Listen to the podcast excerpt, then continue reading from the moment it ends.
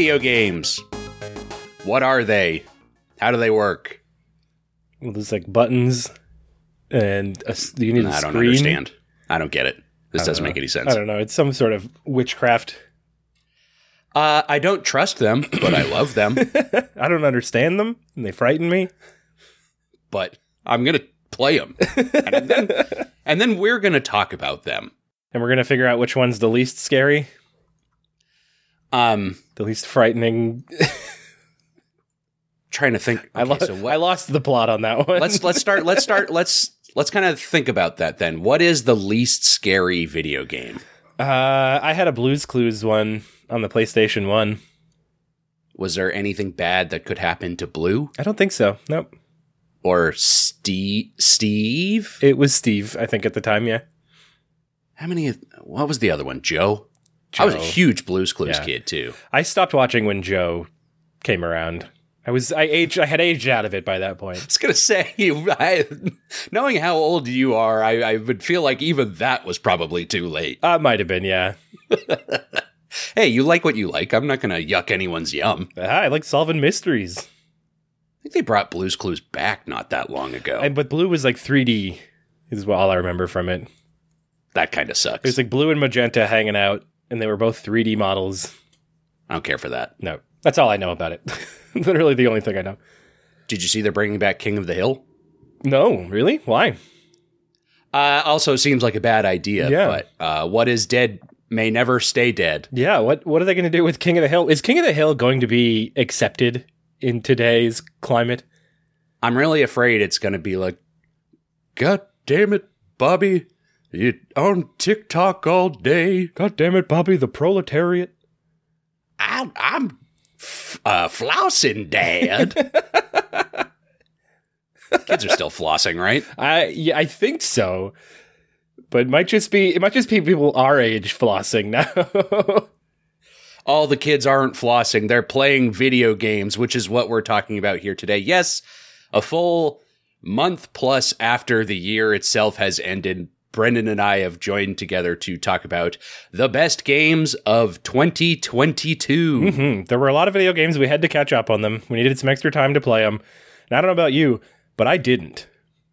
I sure didn't as well. So this is something I wanted to before we get into like our categories. We've got a few categories and then our personal list of the top ones. Uh I feel like there were a lot there were a lot of games that came out this year. This is true. But nothing excites me. Like I look over the list of things I didn't play and I'm like I don't there I don't really feel super guilty about having skipped a lot of these. It was kind of a lean year. Yeah, yep. And even the ones I did play, I'm like, was that even this year? And does it even deserve to be mentioned? It was tough. What this was a hard year for picking a favorite. the I feel yeah, the top of the top of my list I feel pretty good about, but overall, yeah, kind of I feel like last year I was like, well, this is a bridge year, you know, we're fresh off of COVID, like everyone's delayed all their games and like ne- but then next year Next they'll finally catch so back good. up. Yeah. And then did they? But now I'm even doing the same thing, looking at like the calendar of 2023 game releases. I'm like, this year's going to be sick. Everything got pushed to 2023 and it's going to be oh, awesome. Oh, can't wait to talk about Callisto Protocol. Oh God, I I doubt either of us are about to talk about Callisto. Uh, maybe in like a few specific categories. I haven't We'll played see. it. Yeah, I haven't either. Um, Uh, I was looking forward to it. Yeah, I was too, as well. Uh, yeah, I don't know. Like not not the best year, but there was enough that I was like, okay, well, I wasn't completely bored. I feel like I played a lot of non 2022 games this I did. year. Yeah, I played a lot of 2021 like indie games. All of like a lot of the ones on my list for 2022 are also just indie games, like little small Yeah. things on Steam that I found throughout the year. Yep. Uh, so I guess it was a good year for indie games.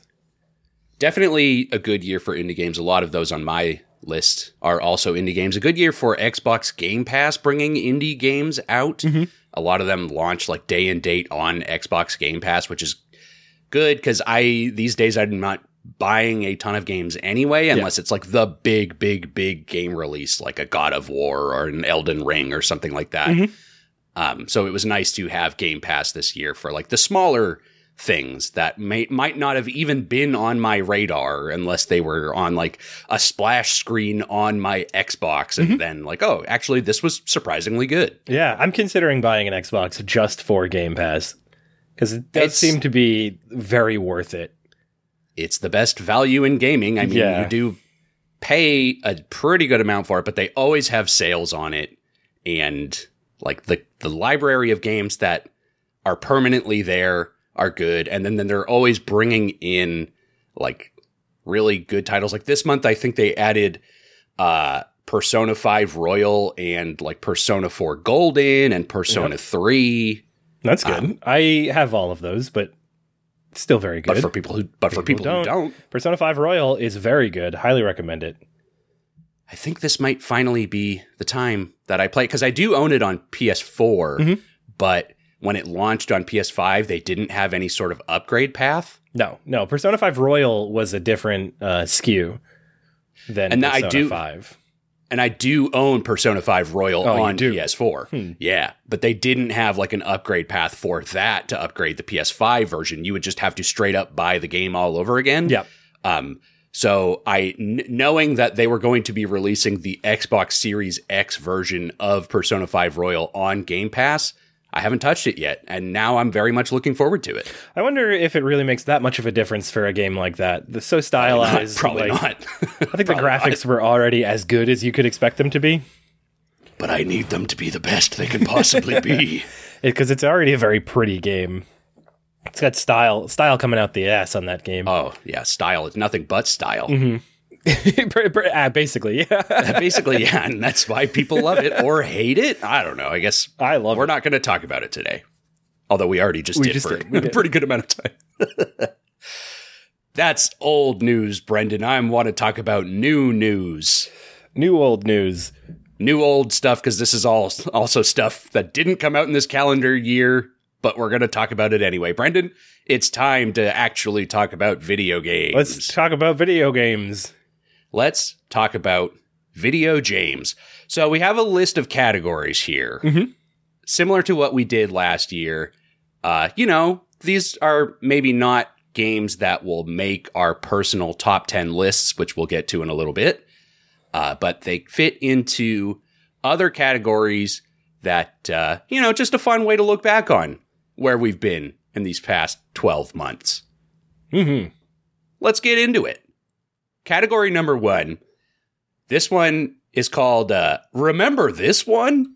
hmm This is basically a list of games that came out in 2022 that you might have heard about in passing and then either, you know, it didn't realize it, it ever came out or like the buzz died from it really quickly and then you kind of look back on it and you go, "Oh, that that did come out this year, didn't it?" Yep.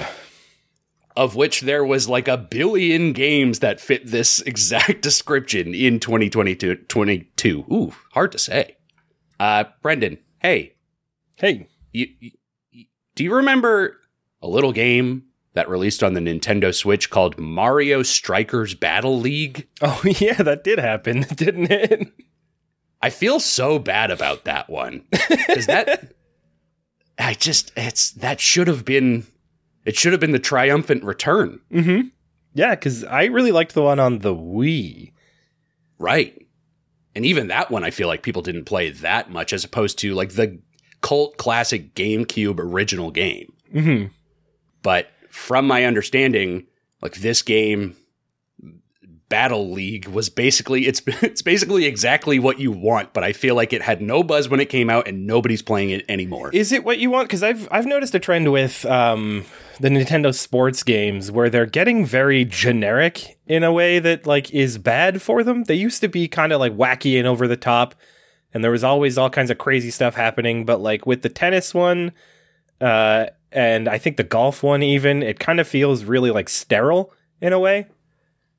If you'll recall, uh, last year my most disappointing game was the Mario Golf game. Yeah. Um, so you are 100% right. They're getting way too safe with the sports games on the whole. Mhm. Um, but for this game, I mean, I, I don't think either of us can directly speak to it because neither of us played it, which No.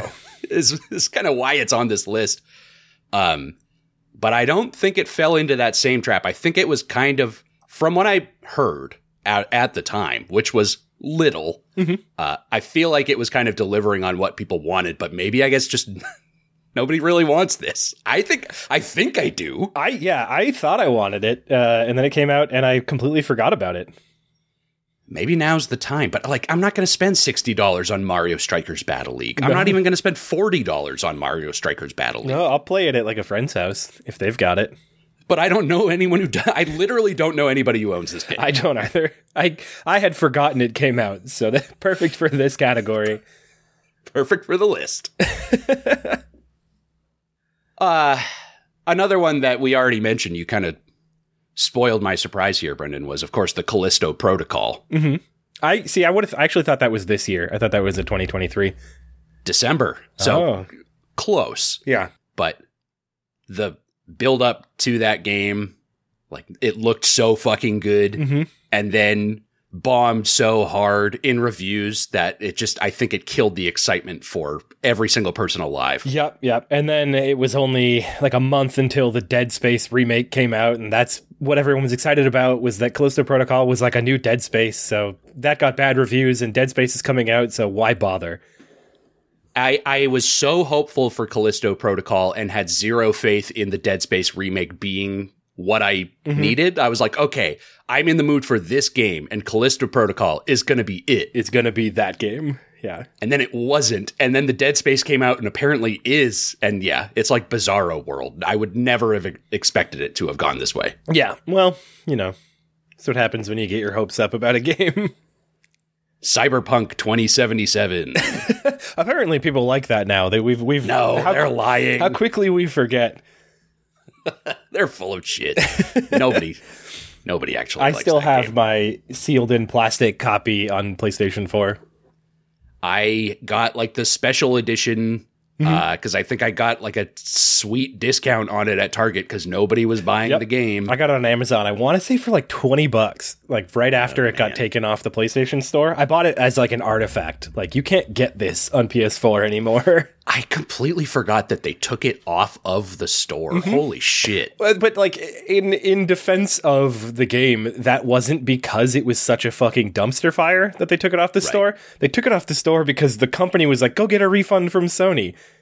And Sony was like, Right. "Fuck you." No way. this isn't my fault, man. oh man, I forgot about how bad that that whole situation truly was. Oh boy, yeah, but apparently that's that's come back in a big way. I think it was the anime really uh, did a lot for people. People seem to be into it. Yeah. I know the world seems cool, and I like Keanu Reeves. Yeah, I mean, it seems fine, uh, but it. I played a little bit of it when it first came out, and I was like, nah. Even without all the problems, it just was. It seemed fine. Well, maybe someday they'll figure it out, but unlikely. uh, Brendan, you might not have even heard of this game. Uh, have you heard of the game called Somerville? No, like the the city in Massachusetts. like the city in Massachusetts that we know and love so much. Uh, it was made by a bunch of ex Playdead people who Mhm. made Limbo and Inside, um, and seemed to be like the next kind of like the spiritual successor to those games, and was going to be if you love those games, this is going to be exactly what you want. And it launched uh, on day one on Xbox Game Pass, and people were just like, um, I mean, it's fine. I think it got like sixes and sevens. This isn't quite what we wanted. No, I that was maybe a personal one for me where I was very hyped up because I do love those other games, and then yeah, it just seems like I don't I don't really want to play one of those games that is like a 7 Mhm. I, I if I'm playing that, I want it to be like a nine or a ten. There are enough of those games at this point with like little nightmares and everything, where you Yeah. don't need to settle. like you can you can find good ones. That's exactly it. Yeah, I'm not going to spend four hours just kind of shrugging. Mhm. You know, I want something worthwhile, and apparently that was not it. Hey, Rainbow Six Extraction came out this year. Oh, is that a different? Is that its own game? It's a new Rainbow Six game. Oh, okay. That's the one that I'm pretty sure when it was announced was called Rainbow Six Quarantine. Oh, is that the one that's like based entirely on a an event they did in Siege, where like you're fighting zombies or some shit? I you're asking the wrong guy. Okay, I think I think that's what it is. I think there was like a timed event in Rainbow Six Siege where you were like facing off against like mutants or zombies or some garbage like that, and people really liked it in Siege. okay. So they were like, "Well, let's make it an entire game," and everyone was like, "I think you missed the point." it was just so wild to me that like the next Rainbow Six game came out after Siege was still. I mean, people still play People that. still play game. it, yeah. and this just I you'd never heard anything about it. Nope. So uh, that game came and went just as Evil Dead the game did. Oh, that's right. That was a thing, wasn't it? I don't even really know what that game is. I don't either. Uh, is it like a horror survival game? Is it like an action I don't, don't know. shooter? Like, I don't have any idea. is it an asymmetric multiplayer game? Like I was going to say those games. is is it like a Friday the 13th kind of thing? Yeah. I literally I don't have any clue. I have no idea. There is one of those that came out this year that I'm going to throw on the list real quick, uh, yeah. which was the uh, Dragon Ball Z one. Oh, the br- breakers? I think so. Yeah, yeah. Where where it's asymmetric multiplayer. One person plays as like a villain from Dragon Ball Z, and everyone else is just like a regular person. I think, like not That's even one of the funny. Z fighters. You're just like kind of a, a person running around. That's really good. Uh, I would have played that, but I think there's a there's an entry fee, and I don't care enough about it Oh. to to pay like I think it's only No. like fifteen bucks even. Well, okay, so f- for fifteen dollars, maybe. Maybe, but even then, I'm like, ah, I just want to see it. I don't really want to. You and me don't have enough friends that like are are also interested in that too. So if it's like a multiplayer game, it would be you and me and nobody Yeah. else. Yeah, Oh man, I completely forgot about. yeah, it's twenty dollars. Okay, that's not that bad. No, it's not that bad, but it's still twenty dollars more than I want to spend on Not going to do it. another asymmetric multiplayer game. Again, we've we've had enough of. It's just like you said with Somerville. Like there are so many of those that like if there's one that is not doing something new or mm-hmm. amazing, like what? Why waste? And most of the money? other ones are free at this point. This is true. Like I could go play what is that? Dead by Daylight. Yep. I could play that if I want to, which I don't. Do you want to? No. Yeah, I didn't think so. Do you want to play Gotham Knights? no, I was never interested in that. Me, me either. Which is so shocking when like I am a huge fan of the Arkham games, and not at any single point did this game ever interest me. No, I only played the first two Arkham games, and I was like, "That's enough. I see what we're doing. This is this is fine." And then the third one is like, "Now you have a tank," and it's like, "Ah, hmm, I'm all right." The tank is very much a love or hate kind of thing, and I did love it. People seem to, but I I saw it, and I was like, "No, I'm I'm good." It's not the best. It's uh, probably yeah of those three, it's probably the worst one, but I still got a lot out of it. But the other two games, especially Arkham Asylum, I like kind of the focused Metroidy Yes. nature of that game. I thought Arkham Asylum was very good. Arkham City kind of lost me a bit. yeah, it, it it kind of I don't know. I feel like it leaned really heavily into open world stuff, like kind of at the beginning of when everybody started making open world stuff. So for better or worse, it it does all of that. But I Mhm. think it is still a great game. Yeah, it was still good. But Gotham Knights. Who cares? and it seems like it like performed poorly like like it seems like it didn't run very well based on videos i saw on twitter Oh, really? I didn't see much about it. I had some friends playing it at the time, so I could see that like people in my friends lists were playing it, but I think Uh-huh. that's like the extent of my exposure to it. yeah no it's it's just that and that is what is so shocking about like the next game in that series and it's just nothing It kind of reminds me of uh, what's the one that came out, Gotham City Impostors. Oh that is an entirely different beast but i did play that game i played that game a lot because i bought a ps3 off of a friend of my mom Mhm. uh, and like that was the PlayStation Plus free game for that month. Yep. So that was like one of the very first PS3 games I owned was Gotham City Impostors, and I played a pretty good amount of it. It kind of reminds me of Brink. Not to spend too long on a on a PlayStation 3 game. I know, downloadable game from like 2008. Yeah. Uh, that game was I don't know. It was going. It was going for something. Was it? All right. Well, that's what it meant. That's what uh, Knights reminded me of. It's like we're trying this again, huh? Yeah, and uh, unfortunately, it was not a success. A game that I do think was a success, but I haven't thought about at all, and I'm really surprised by this. Is Mario plus Rabbids Sparks of Hope? yeah, I, I you were pretty stoked about that, if I remember correctly, because you really liked the first one. Loved the first one. Yeah. So what was it about this one that that you think kept you away? I feel like it came out at a weird time when I was either not playing games at all or it was like very invested in something else. It mm-hmm. was, it kind of came out and I went, Ooh, yeah, okay, I got to keep tabs on this. And like, this will be my like Christmas time game when I'm like got downtime and, and want to play something on the Switch. And, uh, I just never did that. I never came happen. back to it. Yeah. So I saw a little bit of gameplay on that one, and it looks to me like they did away with the grid that they had in the first Yeah. one, and so now you can like freely move your characters around. Uh, you still have like so much stamina that you can use, kind of like um, there's an anime game on the PlayStation Three, uh, Valkyrie, Valiant Hearts Valkyrie or something like that. Yeah. Yeah. Um, it kind of reminded me of that almost.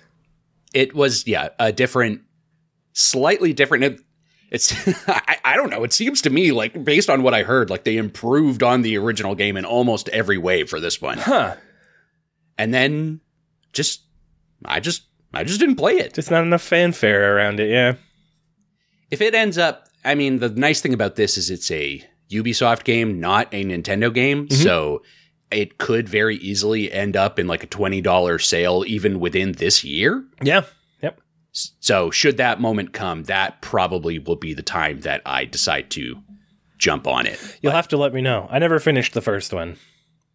Uh, it's good. It's just, you know, a different way to present those characters and is like a fun, like, less stressful XCOM to me. Like, XCOM, I feel like I have to do everything perfectly or I'm not getting, getting everything out of that game that I want Uh, to. yeah, I tried to play the XCOM Enemy Unknown, I think. Yeah. Uh, and I saved after every move.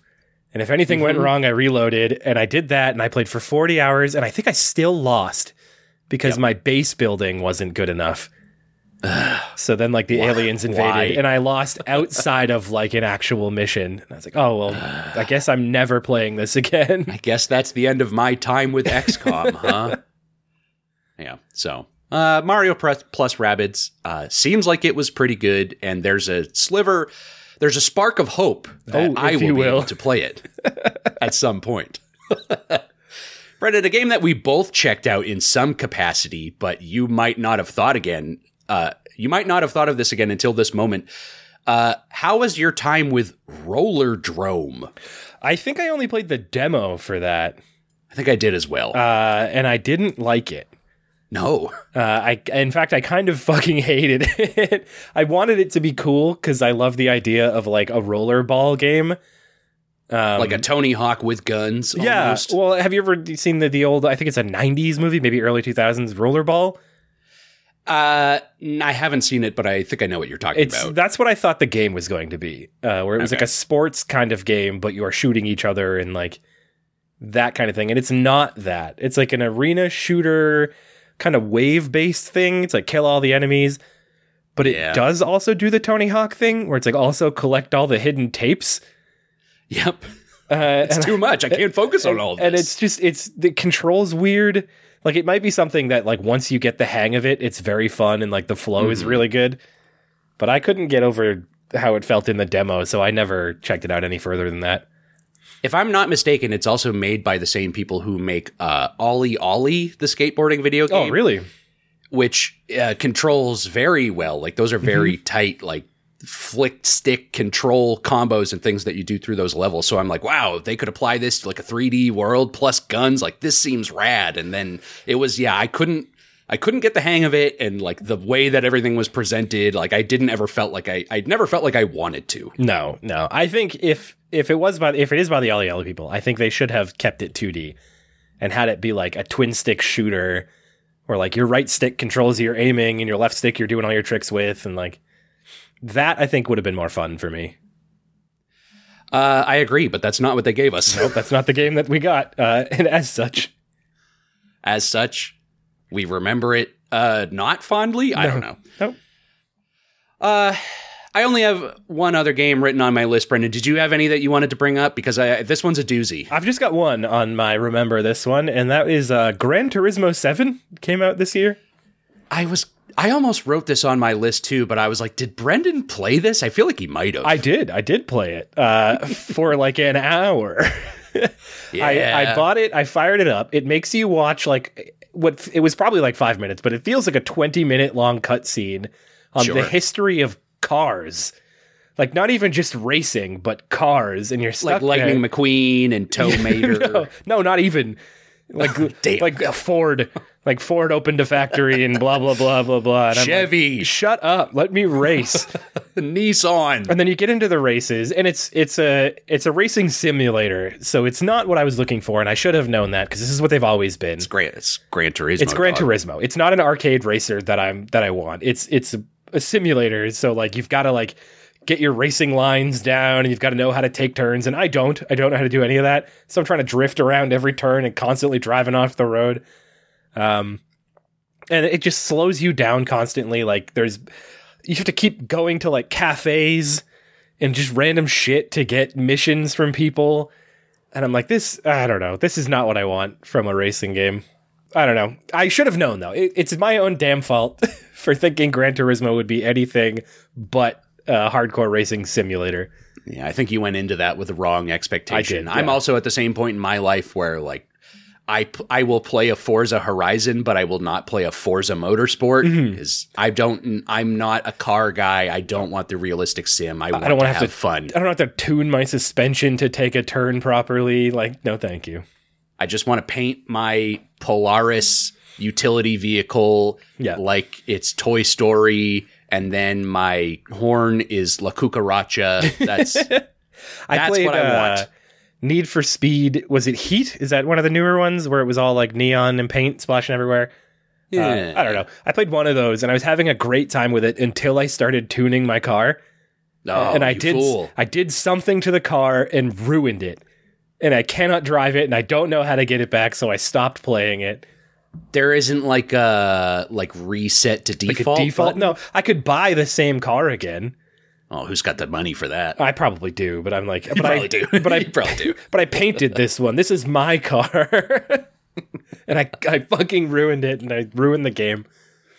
That's that's and ultimately how I end up playing like a Forza Horizon is I'll find one car that's like like a Maserati or like Mm-hmm. the like the fastest car, nice coolest fastest car in the game and then I'm using it for like the races that it's not intended to, like Yep. dirt races Yep, and yep. like rally car stuff. I'm like, "No, but I want to use this car." But I like my car. Yeah, The nice thing about that though is then they will adjust like the CPU racers to also be using that same class of to car. match it. Yep, yep. So it just it becomes ridiculous. People driving way too fast and like So everyone's doing it really bad. Yes. Uh, it's not the way it's intended to be, but it's the way that I want it. Mm-hmm. Brendan, let's finish off this category uh, with a game that many people remember very fondly from this year, but you and me uh, might have forgotten that this was important at all in 2022, which of course I'm referring to the video game known as Horizon Forbidden West. oh yeah. I don't even want to spend time like shitting on that because, like, I don't know. We didn't. I have nothing to say about it. us. Yeah, yeah. no, I didn't like Zero Dawn, so it's where it starts and ends for me. I tried so hard. I started it like five times, and so I, every time I was like, "This is the time. I'm going to get over that hurdle, and I'm going to like this game." And I just never. People people get really into it. I fell off of it really quick, and I think we've gone over this. And it, again, this is one of those "it's my own damn fault" kind of things, Mhm. where I tried to climb over a mountain and got to the top of the mountain, and there was an invisible wall stopping me from going to the other side of it. Uh, I You actually see that mountain? You can't go. there. Yeah, I, I actually turned it off and never played it again when I hit that invisible wall. I was like, fuck this. Bullshit. You cannot give me an open world and tell me I can't climb over the mountain. I, my objective was on the other side of the mountain, but I had to go through the little pass it wanted me to go through. It's like in Breath of the Wild when you go into the desert and then it's like it's too foggy out here. You better turn around. I'm like, well, no, I just want to keep going. No, let me go. Just send like a big monster to kill me if you don't want me going out here. That's that would be better. Like Jack and but then what happens if you do kill it? Ooh, well, you make it unkillable. that's fair. That's fair. Like the lurker fish and Jak and Daxter that would come up and eat you. If you got too off course. Mm-hmm. No. Um, off course was Horizon Forbidden West. Just- I don't know. It's, it seems it seems good for the people who like it. I wish that I did, but just with you and me, it's like it might as well have not ever happened. Yeah, no, not, I'm not looking for that kind of game at this point in my life either. I'm kind of over the open world in a lot of ways. I'm I'm I'm not sure I'm quite there, but I am reaching a point where like they do have to do something new. Like if this, there's going to be another game in this genre of which there are a, a billion games right now, like do something unique. Yeah, or give make me. Nobody is. I want like a small open world. Give me like a small, densely packed Yeah. open world to run around in, like a single city. That would be great. Yeah. Well, uh, that's not what this game was. Nope. And all of these games were not things that we really spent a lot of time thinking about. Nope. You remember last year we had a clear victor for this category, which was Game Builder Garage. Oh yeah. I still haven't played that. I still haven't played that either. I really feel like I should. I feel like you're probably running out of time too. Like that might not even be for sale anymore. Oh yeah. I mean, at, at this point, I'm. Uh, eh. Really doesn't. I probably wouldn't do anything with it. I'd fire it up once and check it out, and then never touch it again. Like Dreams.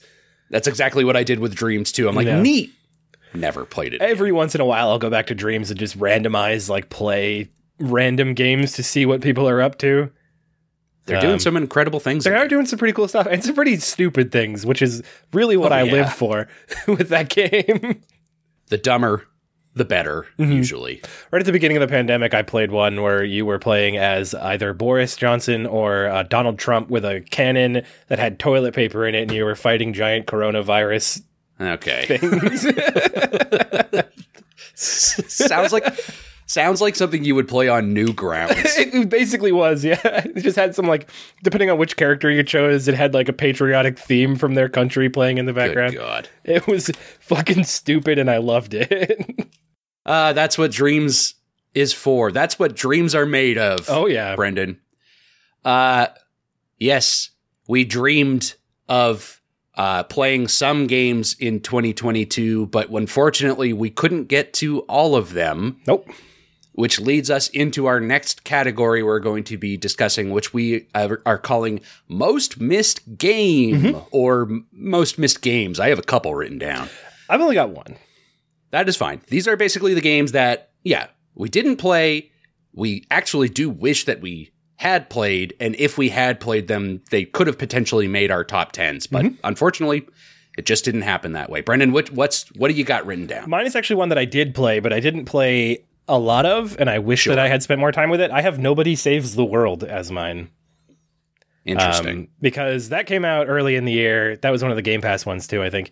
Uh, and I was really enjoying it, but I was playing on like a trial pass for for Game Pass on PC, and I played it for like a sitting. I think I played for like a good few hours in one sitting, and then once I stopped that day, I just never went back to it. hmm And I really wish I had because I was having a good time with it, and it seemed like it could have gone some pretty cool places. We talked about that game a lot when it came out because it was Yeah. like the f- it was like the first game that came out in 2022. So Yep. everyone was talking about it and it did uh, yeah i think there was a certain hurdle where it's like you're either going to see this through to the end or you're not. Yeah, and I think I would have, but it was again, I just it was one of the ones that I just put down, and then launching games on Game Pass PC wasn't something that I was doing all the time, so I didn't. I just never like opened it up to go back to it. i understand. Uh it's a good game. I would recommend if you do end up getting an xbox and oh you know what? It's actually not even on game pass anymore. They removed it. Oh, did they? That's all right. yep so you're you're buying it or you're skipping Or it I'm not playing it. Uh, you know, it's it's good. I would recommend if Yeah. it's on sale or something. Good time. Um, I had a couple of games written down. Uh, Plague Tale, Plague Tale Requiem Okay. came out this year. yep. Um, I had not played the first Plague Tale game until this year, and I enjoyed it a lot. Mhm. Um, I did also start playing this game. It was on Xbox Game Pass and looks like absolutely incredible. Mhm. Um, the graphics are really, really good. And uh, I started it, and then like something else came up, and I, I put it down. And also, I was kind of annoyed that they changed the characters' voices because it takes place in like uh like 12th century France or something Yeah. like that. And in the first game, they have very, very cheesy French accents. Mhm. Uh, but I think sometime between that game and then this game, they were like, hey, just drop that and do English accents, like British accents, like every other game That's does. so weird. You, I remember you mentioning this when you were playing it. That is such a weird thing to do. It's so frustrating. Like, just lean into it. Just do it. And it, like they already had a whole game where they were doing it. Why go back on it in the sequel? Yeah. And I had played them back to back, and that was very jarring. And I think maybe initially turned me off of playing this, but like, I, I know if I had stuck through to the end, it probably would have been an incredible game. And I just, I didn't end up doing it, You but I wish I had. Couldn't get through it. Yeah. Um, it's still up on Xbox Game Pass, so perhaps there will be time for me to give that another shot, but it was not, it was not this year. Uh, I did also want to briefly mention the game Disney Dreamlight Valley. Oh hell yeah! I had a friend who really liked that. People loved that game. Yep. Uh, and you know me, I'm a big Disney head. I got my Disney shirt on right now. Yeah. Yeah. Um, and I'm not like the biggest fan of like farming sims or like town builders. I'm not even really 100% sure what that game exactly is. It seems like a Stardew Valley kind of thing. yeah, I think so. Yeah, like a Uh, but but maybe like more of an Animal Crossing style as well because you're collecting Disney characters to come live in your town. Yeah, you get to hang out with uh, Wally, Mm-hmm. and that's everything that I've ever dreamed of. You get to Yeah. hang out with Randall from Monsters Inc. And Minnie is a ghost. I think. Oh, I don't like I don't like that. I like my Minnie to be alive. I think this one's dead. Uh, well, that's haunting. Perhaps I will not end up playing this game. uh, but it's like it definitely seemed like something that would appeal to me, and then I just I just haven't I Yeah. haven't played it. I probably should. yeah, farming sims are are hit or miss for me. There's one that I really like, uh, but it's not actually a farming sim. You are a graveyard keeper, but it's very much like a one of those Stardew Valley kind of things. Is the name of the game Graveyard Keeper? It is. Yep. Damn, I swished that. That yeah, was you did. that was incredible work. I really like that one. Very good. That sounds pretty good. I like that concept. Yeah, it's good. I like it. It's uh, and then you can like get zombies to help you out. There are so many farming sim games these days. I remember there was a Nintendo Direct this year that was, I think it might have been like one of those indie directs Yep. that they sometimes do. And I think over 50% of the games that they talked about were farming sims. It was jarring how many there were. People watching it were like, this is just all farming sims. I don't have time to play all of these. I have to pick one.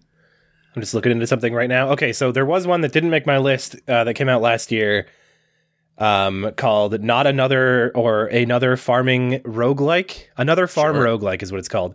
And that one's kind of fun because it's exactly what it sounds like. It's a farming sim, but it is a roguelike. So, like, you're starting over all the time, and it's like, all right, you have to make sure you're doing the right things to get far enough into the game. I like that one. That Good sounds time. pretty fun. Yeah. Um, I would like to get more into farming sims because you could just pick them up and put them down and like not have to worry about playing them. Just check in every day for a little bit. Yeah, well, a lot of them actually don't even run like that. They're not like the Farmville on on your phone. You have to have the game open for things to be happening. Right. So a lot Yeah, of them aren't like you can plant and then come back and harvest and then turn it off and then come back the next day and harvest. That's true. Um, so I guess I have no idea what I'm talking about. Farmville. Wow, I haven't thought about Farmville in a while. You got to wait 5 minutes for your strawberries to grow. Unless you buy gems. unless you buy gems and send your parents requests. I played a lot of uh, Simpsons Tapped Out. Oh, I didn't really play any of those. I don't think I ever spent any money on it. Well, good. No whale am I. Nope. Uh, I they're still making those games too. oh yeah. that exact same thing, and they got to be making money somehow. Oh, they are. Yeah, I'm sure they're the like you said the whales. It's like 10 people per game spending too much money on them. That's all you need to turn a profit, baby. Uh, well, that is a disappointing business practice that those companies are engaging in. Speaking of disappointing things, Brendan. well, I guess I phrased that a little strangely. Hey, now. Uh, actually, you know what? I meant exactly what I said. Uh, speaking of disappointing things, Brendan, comma. Uh, not every game that we played this year we enjoyed to a great degree. In fact, some of them left us wanting much more. Mhm. In a category that we call most disappointing game. I'll go first. okay. So, by a landslide, my most disappointing game of 2022 was Pokemon Legends Arceus. Oh, yeah. Or is yep. it Arceus? I think Arceus. I always say the a soft C. uh, Pokemon Legends Arceus.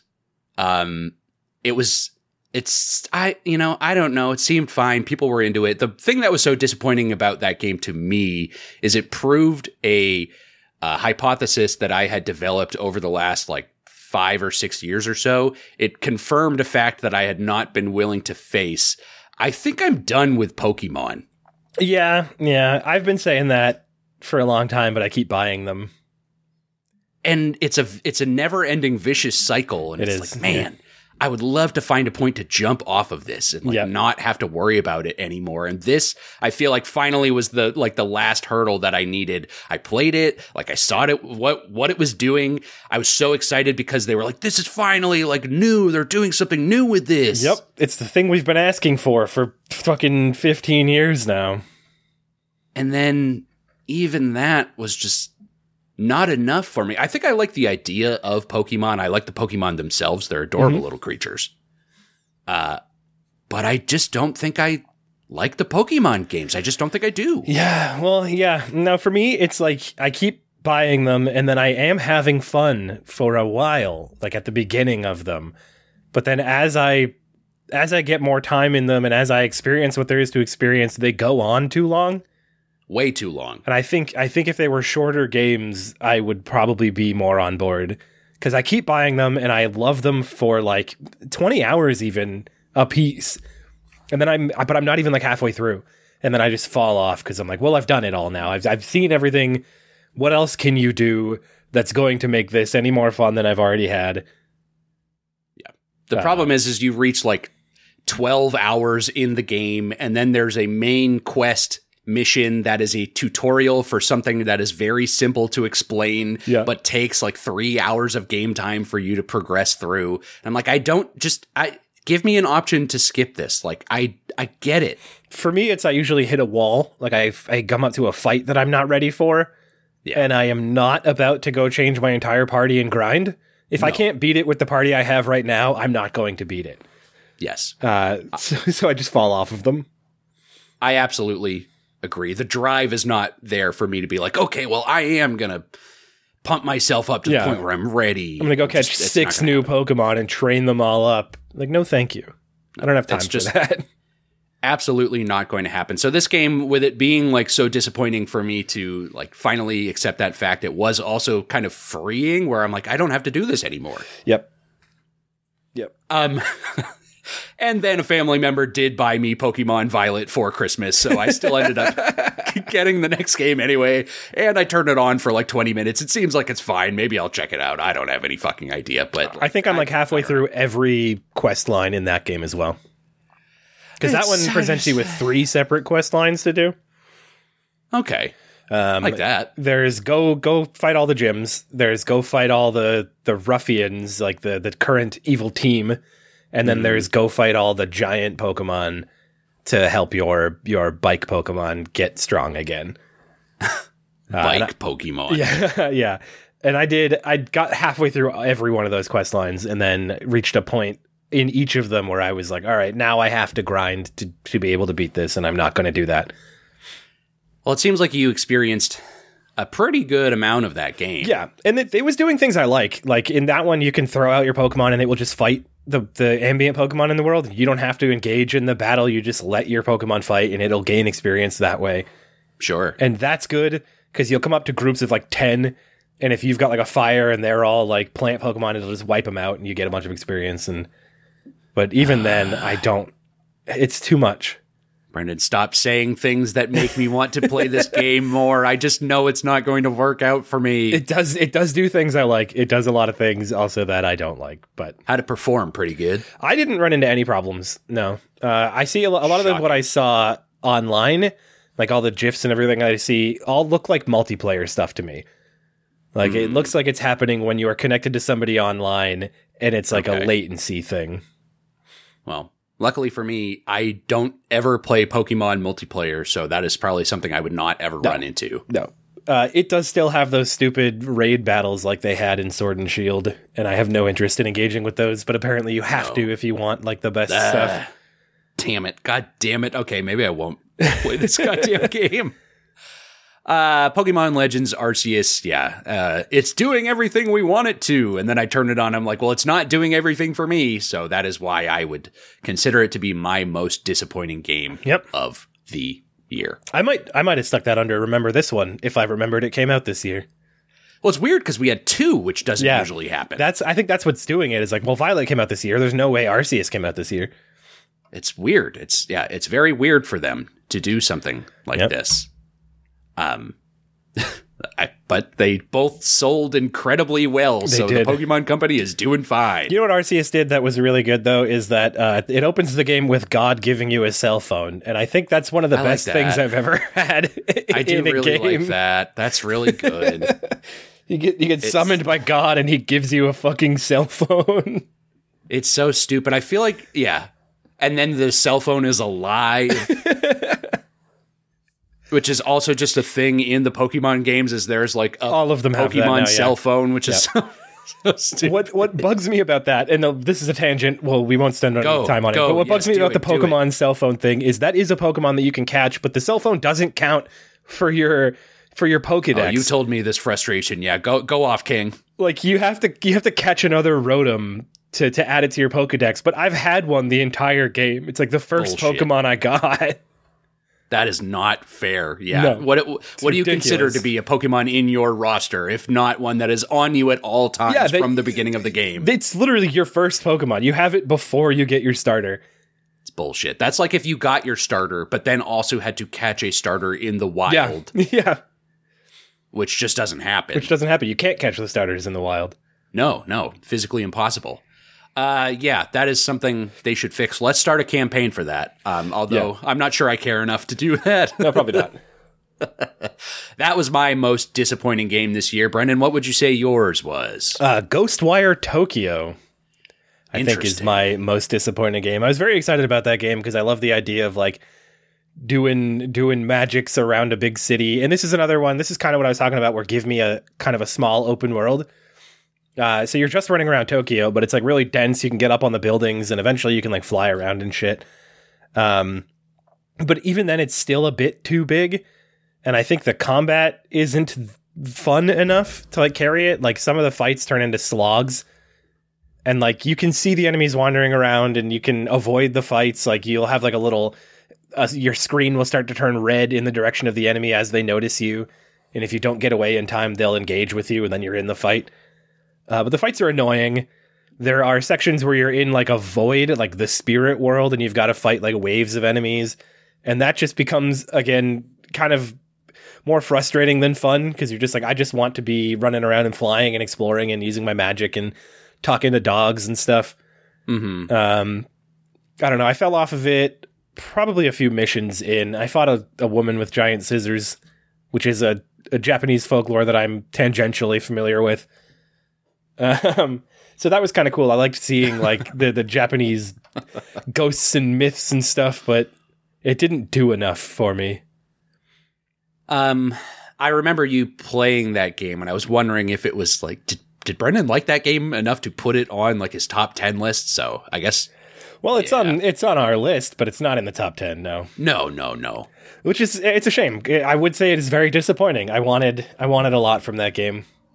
It was also made by Tango, who made like the Evil Within games, which some people seem to People like. I played a little like bit of those. Yeah. I played the first one. It felt very Resident Evil 4. uh, which was Yeah. kind of good, but I fell off of it really quick. I also did, but I that's one of those games that like over the years I've been like maybe I should go back and check that out. Yeah, uh, I've got friends that really like it. At least the first one. I don't know. I don't really hear anyone talk about the second one. Well, then also when they announced Ghostwire Tokyo, it was with like that quirky, fun Japanese developer lady Yeah. who and the internet fell in love with. Yeah, the, the spooky lady who everybody instantly fell in love with and became like a game developer celebrity overnight.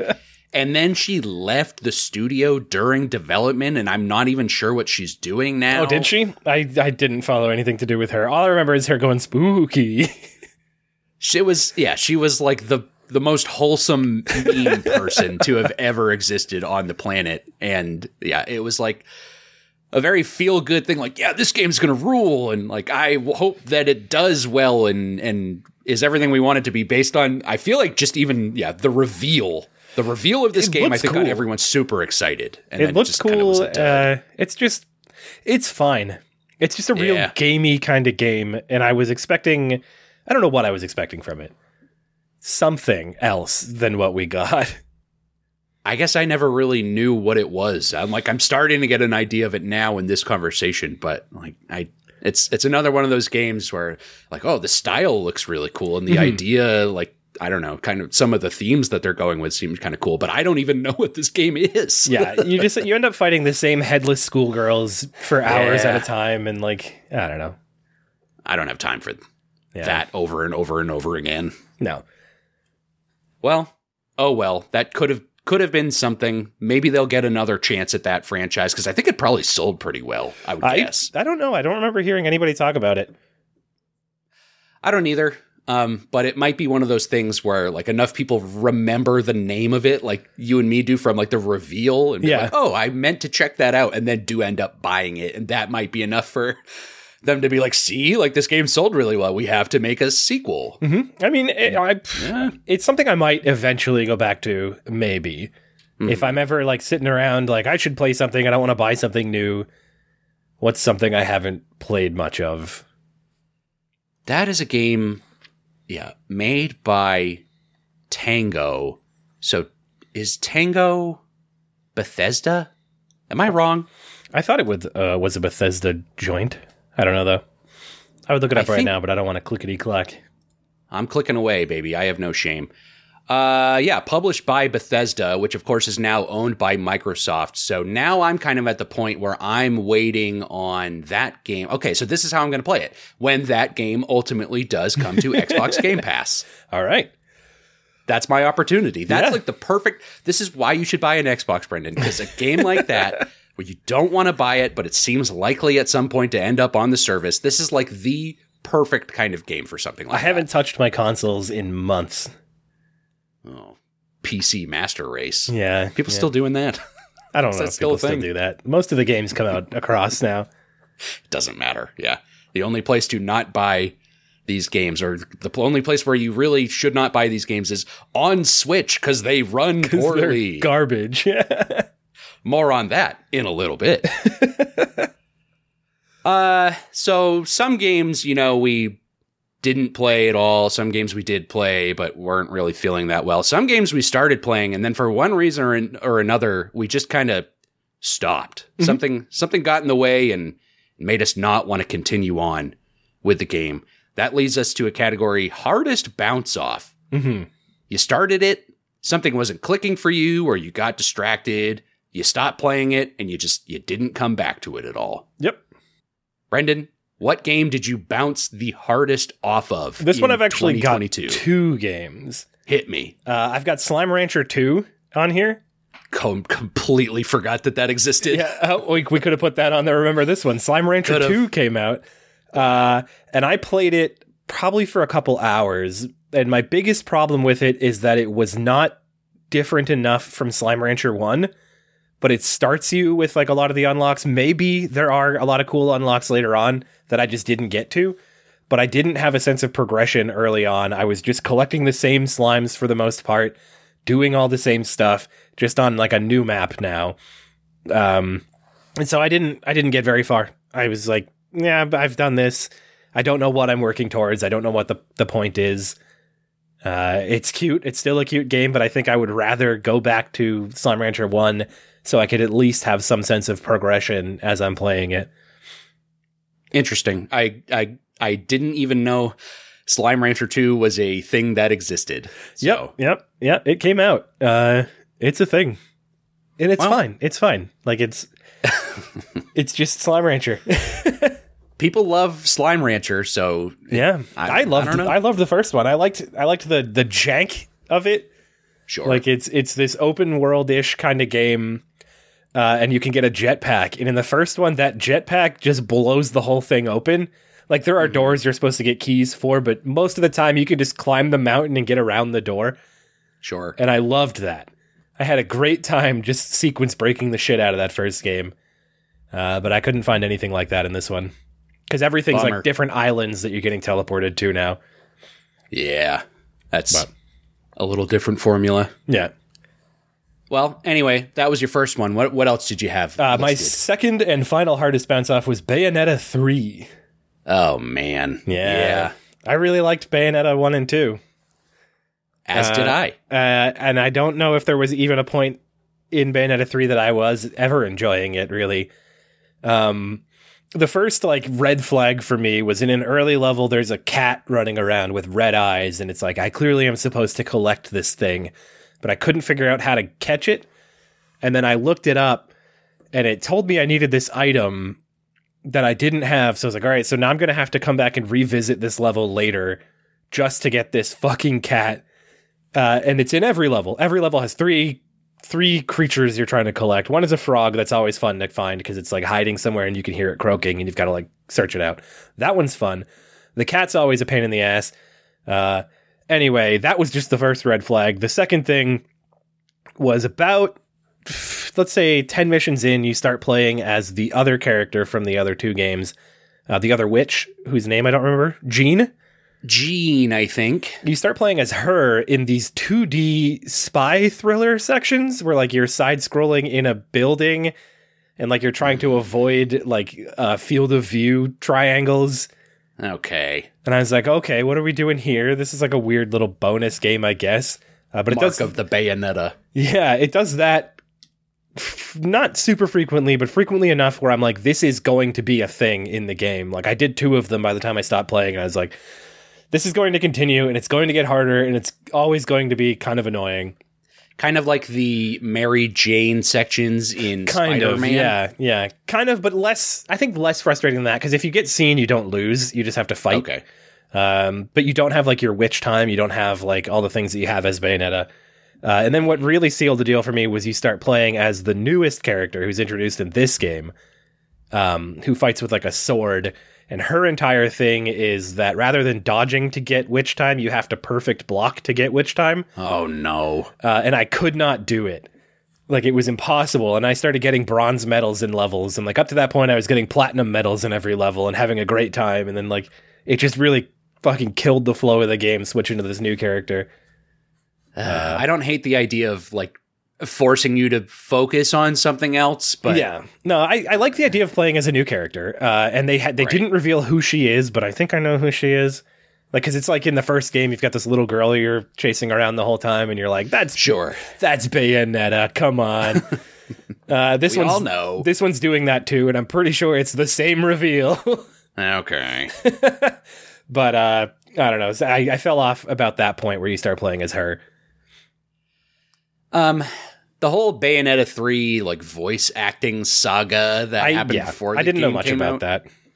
I it it the problem was there was so much misinformation from both sides of that that like by the time this game came out I was already kind of like sour on like the whole experience or or not sure like morally like should I be buying this game or not like I don't know who's in the right here cuz the whole thing is very confusing. Yeah. And then just kind of forget that might be another one if it ever goes on sale I might pick it up but I don't see that happening anytime soon. It does a lot to try to mix up the formula, which is kind of fun. Because like um, you're going through like a multiverse dimensional thing, and you're meeting Bayonettas from all the other universes, and then they all die in some way or another, and you make a pact with their god thing. Like you have Madame Butterfly that you've had in the other two games.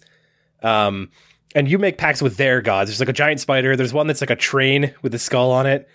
Uh, and like when you equip those, that changes like your secondary form. Like when you would get the butterfly wings, instead you like turn into a giant spider person. Uh, and they've all got like different abilities, but they start using like the train one, for instance, in puzzles where it's like you've got to hit all of these things around the room in quick succession. So you have to draw the the the, the rails for the train, and then you put markers on the rails that like it doesn't attack here and here and here and those are frustrating as fuck to Oh, like God. actually execute properly. And that like- sounds really funny. Like the idea of that sounds Yeah. hilarious, but for it to not like be satisfying is such a mistake. it's so annoying. Um, th- it's the train one specifically. I thought was really annoying. The spider thing is very fun because you can like climb on walls and shit, and like that sounds good. um, I don't know. There's it, it had a lot of good things that it was doing, but then at the same time, it was doing a lot of bad with those same Sure. mechanics. But maybe I'll go back to it eventually. Probably not though. I was gonna say, like, could this be the end of the Bayonetta franchise? Because it seems like this one people were asking for, unsure if Bayonetta 3 was ever going to be a thing that was going to exist. It did exist, but doesn't seem like it really set the world on fire. I was thinking like could could this be the end of Bayonetta games? But they didn't they also just announce like a like adventure storybook kind of game where They you're playing as did, like a yeah. child? Where you're going through like a grimoire, and you're playing as young Bayonetta. So clearly they're investing in like the IP Yeah. more. I don't maybe know. This isn't the end. I mean, it's not the end, uh, and which it, it- which would be fine. I like the Bayonetta games. This one just I don't know. It, it was trying too much, I think, and not really succeeding in the ways that I wanted it to. Any gratuitous nudity nudity that made you roll your eyes out of your head? Oh yeah, that's Bayonetta though. That's I'm, we wouldn't have it any other way. that is the character. Well, she overly seems like she's having a great time. so. overly sexual uh, special attacks, like But she's owning it though. She's killing it out there. yeah. So, uh, interesting. Bayonetta three. I one of those games that I just I wonder if I will ever ever play it. We'll see. Yeah, it's it's a weird franchise to keep going though, because how do you get bigger and bigger all the time when outdo in the yourself. when the first game you fought the fucking universe? hmm What do you do from there? You make Bayonetta a train. You- they, that's what they did. Great idea, but maybe not perfect execution. Uh, well, I'm sorry to hear that you bounced off of those games, Brendan. I only have one game written down here, and you're not going to like what I'm about to say because I have a feeling this is high atop your top 10 list. My hardest bounce off of the year was Tunic. Ooh, yep. Yep, Brendan is smirking and probably not thrilled about this, but you know, it's fine. It's, That's it's fine. whatever. Um, Tunic, I just never felt like I could wrap my mind around what it was asking me to do. Mhm. Um, I thought it was going to be much more like Zelda adventure than it than it puzzly. It t- it turned out to be an it, very puzzly game and like esoteric puzzles that are purposely abstract and like you're not supposed to understand exactly what they're trying to ask you to do. Yep. Um, and I never felt like in the opening like couple hours of that game I could really understand yeah what where how I was even supposed to progress the game. I I got stuck for a long time and really didn't want to look up the answer. I really really Yeah. wanted to figure it out on my own. Every answer's in the game, um, but they are obscure as shit in a lot of uh, instances. And I just I don't think I really like that. The game that I saw this compared to a lot was uh Fez Okay, I can kind of see a comparison there. in that kind of aspect, like abstract puzzly kind of Mm-hmm. things. And like that game back in the day too, I also, I just, on- once I hit a wall where I couldn't figure it out, I was like, I, I, I don't, this is not doing enough for me to put my brain through the ultimate test here to try to figure out what it's trying to do. And I wish that I could have gotten to that point with Tunic because I know so many people like you really loved it, Brendan, but I just, once I, I hit those long stre- uh, there was multiple periods where I would hit a long stretch of just having absolutely no fucking clue what the game wanted me to do. Looking up the answer and being like, okay, well, I never would have gotten that. Progressing past that and then getting to another point of the exact same issue where I just said, fuck this. Like, I'm not having fun right now as much as I'm trying to make myself have Yep. fun. That's fair. Yeah, it it does ask you to to. Uh, I I don't. I don't want to say it ever asks you to make like any logical leaps, and like looking it up, I think would might make it seem more obscure than it actually is. Because I, Yeah. don't know exactly what parts you got stuck at, so I can't really say. But you're collecting uh, pages of the game manual the entire time, and every answer you need for any puzzle is in the manual. Um, but a lot of the times it's like doodled in a side thing or it's in one of the screenshots or something. Um, and so it does ask you to like really stare at this fucking PDF of a manual to figure Yeah. anything out. and maybe maybe that's my problem is, is I kept trying to find answers like in world, like Yeah. in game and and should have spent more time, which uh, I thought the manual thing was really cool, Mm-hmm. but I guess maybe I didn't realize it was as important as it actually truly is. Yeah, yeah. You're. It, I. That's what I liked about it is that everything is there, and like everything too that you can do, you can do the entire game, Sure. but you just don't know that you can do it until you get the manual page that tells you that you can do it. Like you can fast travel. You know those save point statues. yes. You can fast travel from those, and you can do it from the beginning of the game. But until you know how to do it, you would never figure it out. And see, like I I like that. Like I like the idea that oh, it was there the whole time, but finding the answers. I maybe I was overthinking it. Maybe I was underthinking it. Like I don't know where. For some reason, I could not get my mind in the right Mm-hmm. place to be able to play this game, and so I just stopped. No, there were there were times even when I was stuck, um, and I was like scouring that manual, and sometimes I would just have to bang my head against every wall in an area to eventually Mhm. find what it wanted me to do. It it it was too much. It's too much work for me. Maybe I'm, maybe I have dumb brain. My brain no work good. Poo brain. I had this rotten brain that this game was not designed for. I wish I could have. I don't know. I wish that this hadn't happened to me. I wish I could have loved this game, but I didn't. Yeah, well, that's fair. These things happen. Yeah. You know. I mean, I loved love it, but. I can't. It, this is your list. Thank you. Thank you for accepting my choices here. Uh, hardest bounce off of the year for me was Tunic. Perhaps someday I'll try it again, but it is not this day. Uh, as I said before, Brendan, hmm we played lots of games this year, but not necessarily all the games we played came out this year. Yep. If we only played games that came out in 2022 and nothing else, that would be insane. That would, yeah. Nobody should play games that way unless you're like our games journalist where you have to keep up on everything. That that's really Yeah. the only are are we games journalists? Do you think by putting out this podcast we can consider ourselves to be professional games I journalists? think we are too good at games to be a to games be journalist. a game journalist. Yeah, shots fired. Fucking come I don't. I don't agree with that on multiple fronts. One of them being I don't think I'm very good at games. You beat Uh, Cuphead. I did beat Cuphead. This is true. I should give myself a little bit of credit. um, yes, non 2022 games were things that we played, and of them, we had favorites. I don't really know how what I want to title this category when it's like time to write out the podcast notes. Um, I just I it's- just called favorite non 2022 game. That's what I have too. Maybe we'll just roll with that. Yeah, Is it safe to say, Brendan, that our both of our answers for this are Samurai Jack Battle Through Time? Oh no, it's not. definitely, definitely, definitely not. Absolutely not. No. Probably my favorite non 2022 game. And this was tough because I played some really good old games this year, but I played 13 Sentinels Aegis Rim for the Mhm. first time this year. Did you finish it? I did. I actually got the Platinum Trophy on my PlayStation. I never finished it. Not that difficult to get the Platinum Trophy because it just requires you beating all three of the aspects of that game, which you Mhm. kind of have to do anyway to be able to finish that game. Yep. So it's not like I really went out of my way to do anything special as far as that's going. But yeah, it was compelling enough of a story for me to play all the way through.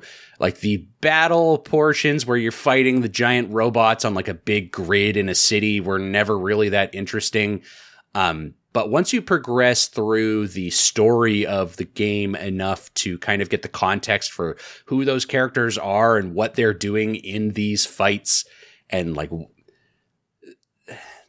the mysteries of what what the villain that they're fighting actually is Mhm.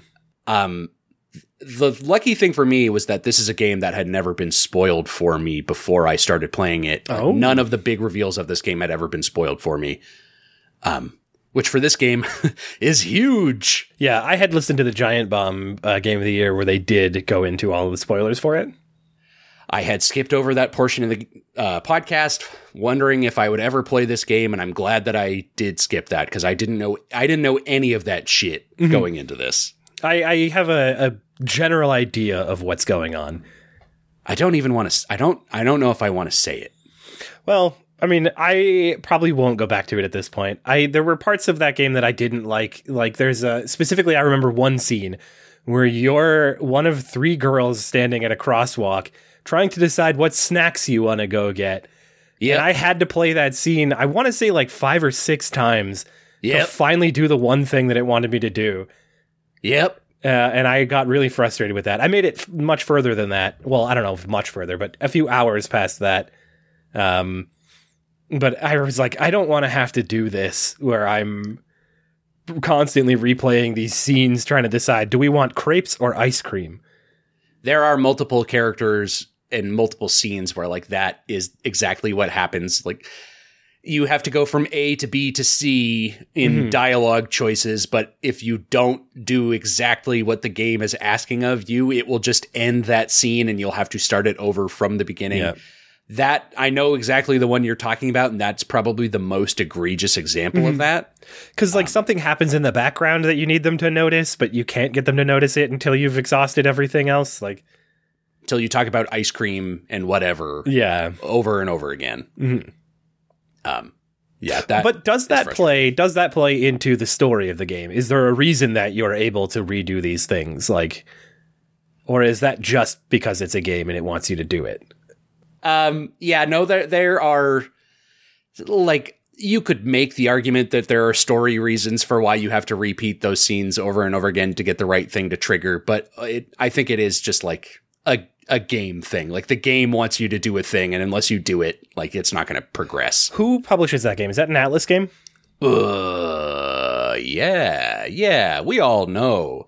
We all know that 13 Sentinels Aegis Rim, which I think is how you pronounce that. Everyone is, of course, very familiar with the fact that this game is published by uh, Atlus and Sega. okay it, it feels like an Atlus game uh, it certainly does feel like an Atlus game, which, as we talked about, Persona is an Atlus game, is it not? yes yeah I am like I have like a back and forth history with these games, where sometimes I don't know. I, I've got to like I've got to like the story that the game is telling. or else I Atlus Atlus does i i want to say two very distinct styles of games Mhm. Uh, it's got its like 3D like monster collecting things like Persona and Shin Megami Tensei those series, but then it's also got these 2D ones like uh, Dragon's Crown is like a, a hack and slash beat 'em up arcade style game, uh, and then there's one that I played on the PlayStation 2 where you're like a fairy. Um, I can't remember the name of it, but it's it feels very much like this one where you're like running left and right all the time. Um, so they these ones that they do take a lot more for me to get into than like the RPG running around a 3D open world ones do. That's fair. Because I think Atlus is also um, Catherine. They are. Yeah. Yeah. Another game that I love. I love Catherine. deal. Catherine's very good. The remake was also very good. I haven't played the remake, but I think I probably should. It's very good. They added a, another Rin, another Catherine. Oh damn! What do Mm-hmm. you know? I haven't played Catherine since probably like 2012, so maybe it's time. Maybe it's time to get back into it. Yeah, I liked it.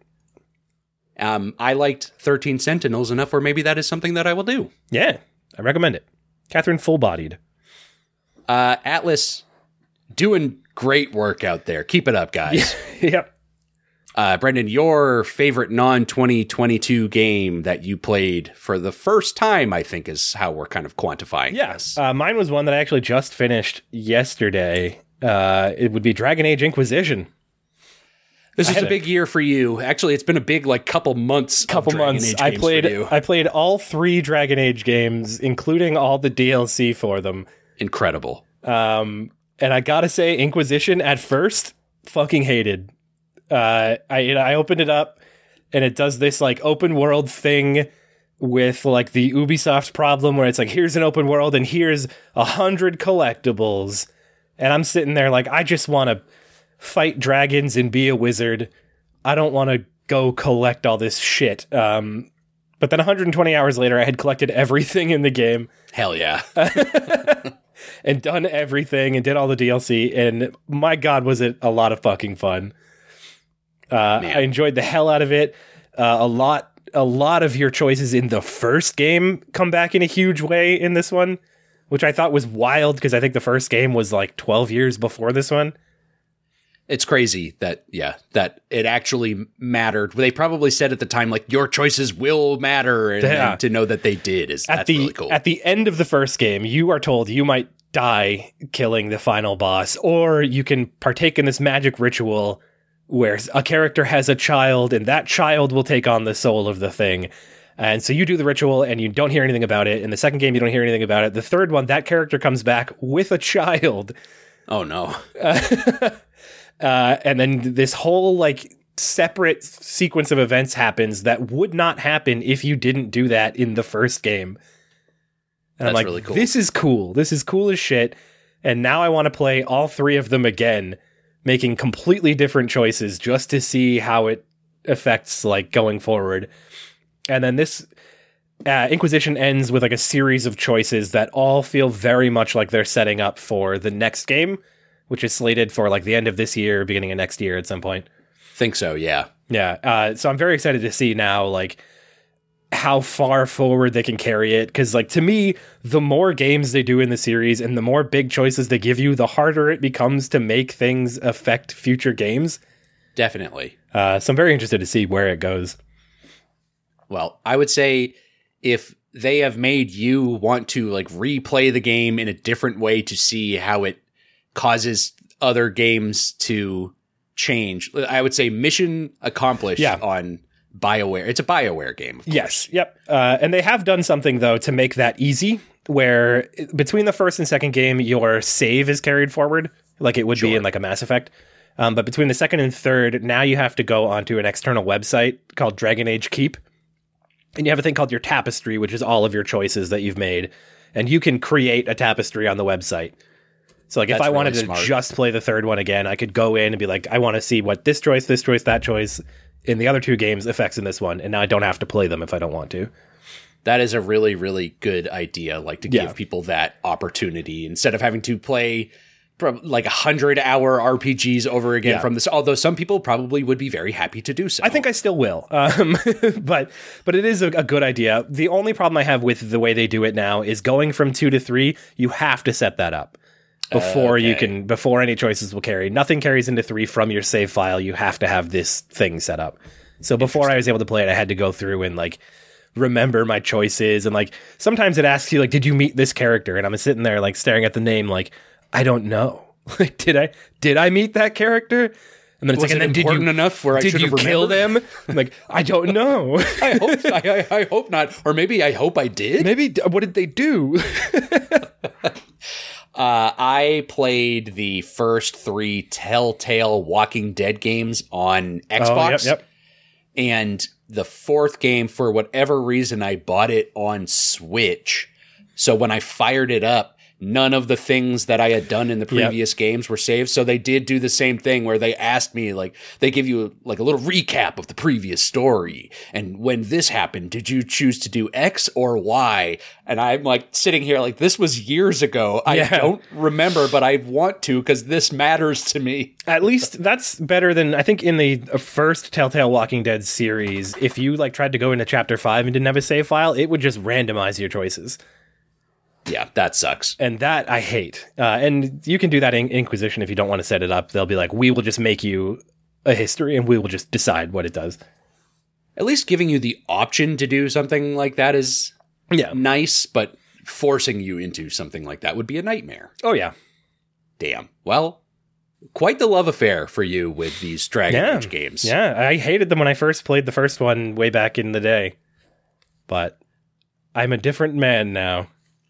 So what do you think's next on the old twitch.tv slash Bob the Virus now that we're kind of Either- from that? Either I start those again or I'm probably going to play Fable. You just are the Dragon Age I'm guy just now. a Dragon Age guy now, yeah. you could start speedrunning them. I considered it. I might play them all again on the hardest difficulty because they have like a tactics mode that you can like turn on that I never engaged with because I never had to.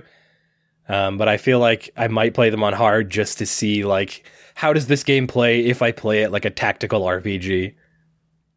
Uh, ooh, yeah, that's an entirely different thing. Yeah. Damn. Well, twitch.tv slash Bob the Virus. See Brendan bang his head against the wall of Dragon Age or move on to the comedic chicken chasing of the Fable series. The only thing about Fable is I could only play the first one. I don't think two and three are on PC. Are they not? I'm pretty sure they're not.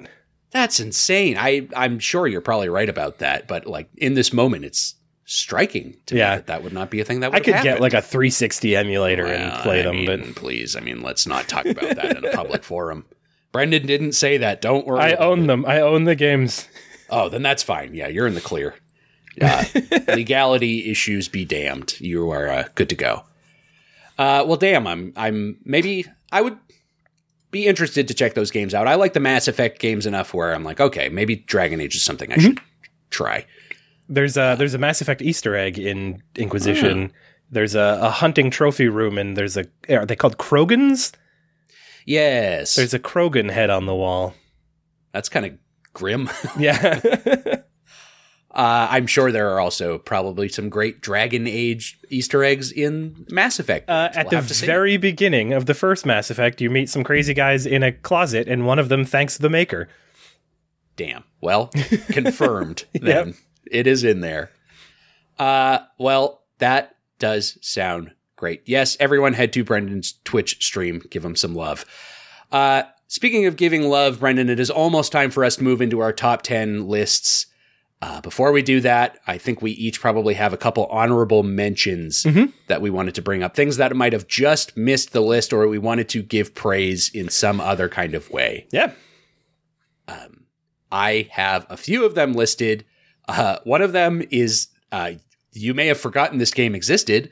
Uh, Nintendo Switch Sports came out this year, it did. Uh, and it was exactly what you would expect out of it. Is Mm-hmm. it is just Wii Sports in a modern age. Uh, but that's not a bad thing. I, I enjoyed having an excuse to go back and play those games after it had been so many years. I think, and I could be wrong. I think they added something to that recently. Have Golf, you played I'm it? pretty sure. I, golf, yes, okay. Because I, I saw some golf videos for Nintendo Switch Sports, and I was looking at them on YouTube, and I was like, "Was this always in the game? Did I just miss the golf somehow?" Uh, I don't was think not in the original. No, Okay. that was not in when it, it came out. That had, I think right before it came out in like a Nintendo Direct, they announced that golf would be a future update, and that has come and passed. But I have not gone back to play golf since that came out. No. Uh, but maybe I, I will. I had I had fun playing these games again after so long. It was just nice to be able to do that. What was your favorite sport in the the collection? I played a lot of soccer. Did you? Yeah, that's right. You were you were pretty hot on the soccer when it came out. I played a lot of soccer. I don't know how good I, I was at soccer. I did get up to like the S rank or whatever it is. Um, so maybe I was pretty good. Maybe you were pretty good. Yeah.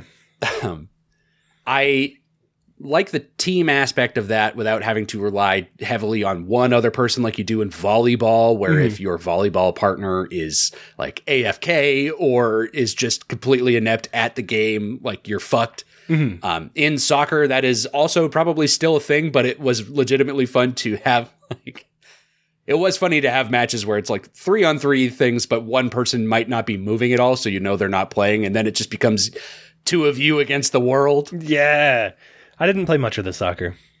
I played a lot of soccer. It was really good. It kind of did what it, it did, you know, Rocket League things Yep. for me. Um, and I'm never gonna not have a fun time playing a Rocket League like game. That's just a formula for fun. Yeah, I it, yeah, for a lot of people. I fucking hate Rocket League.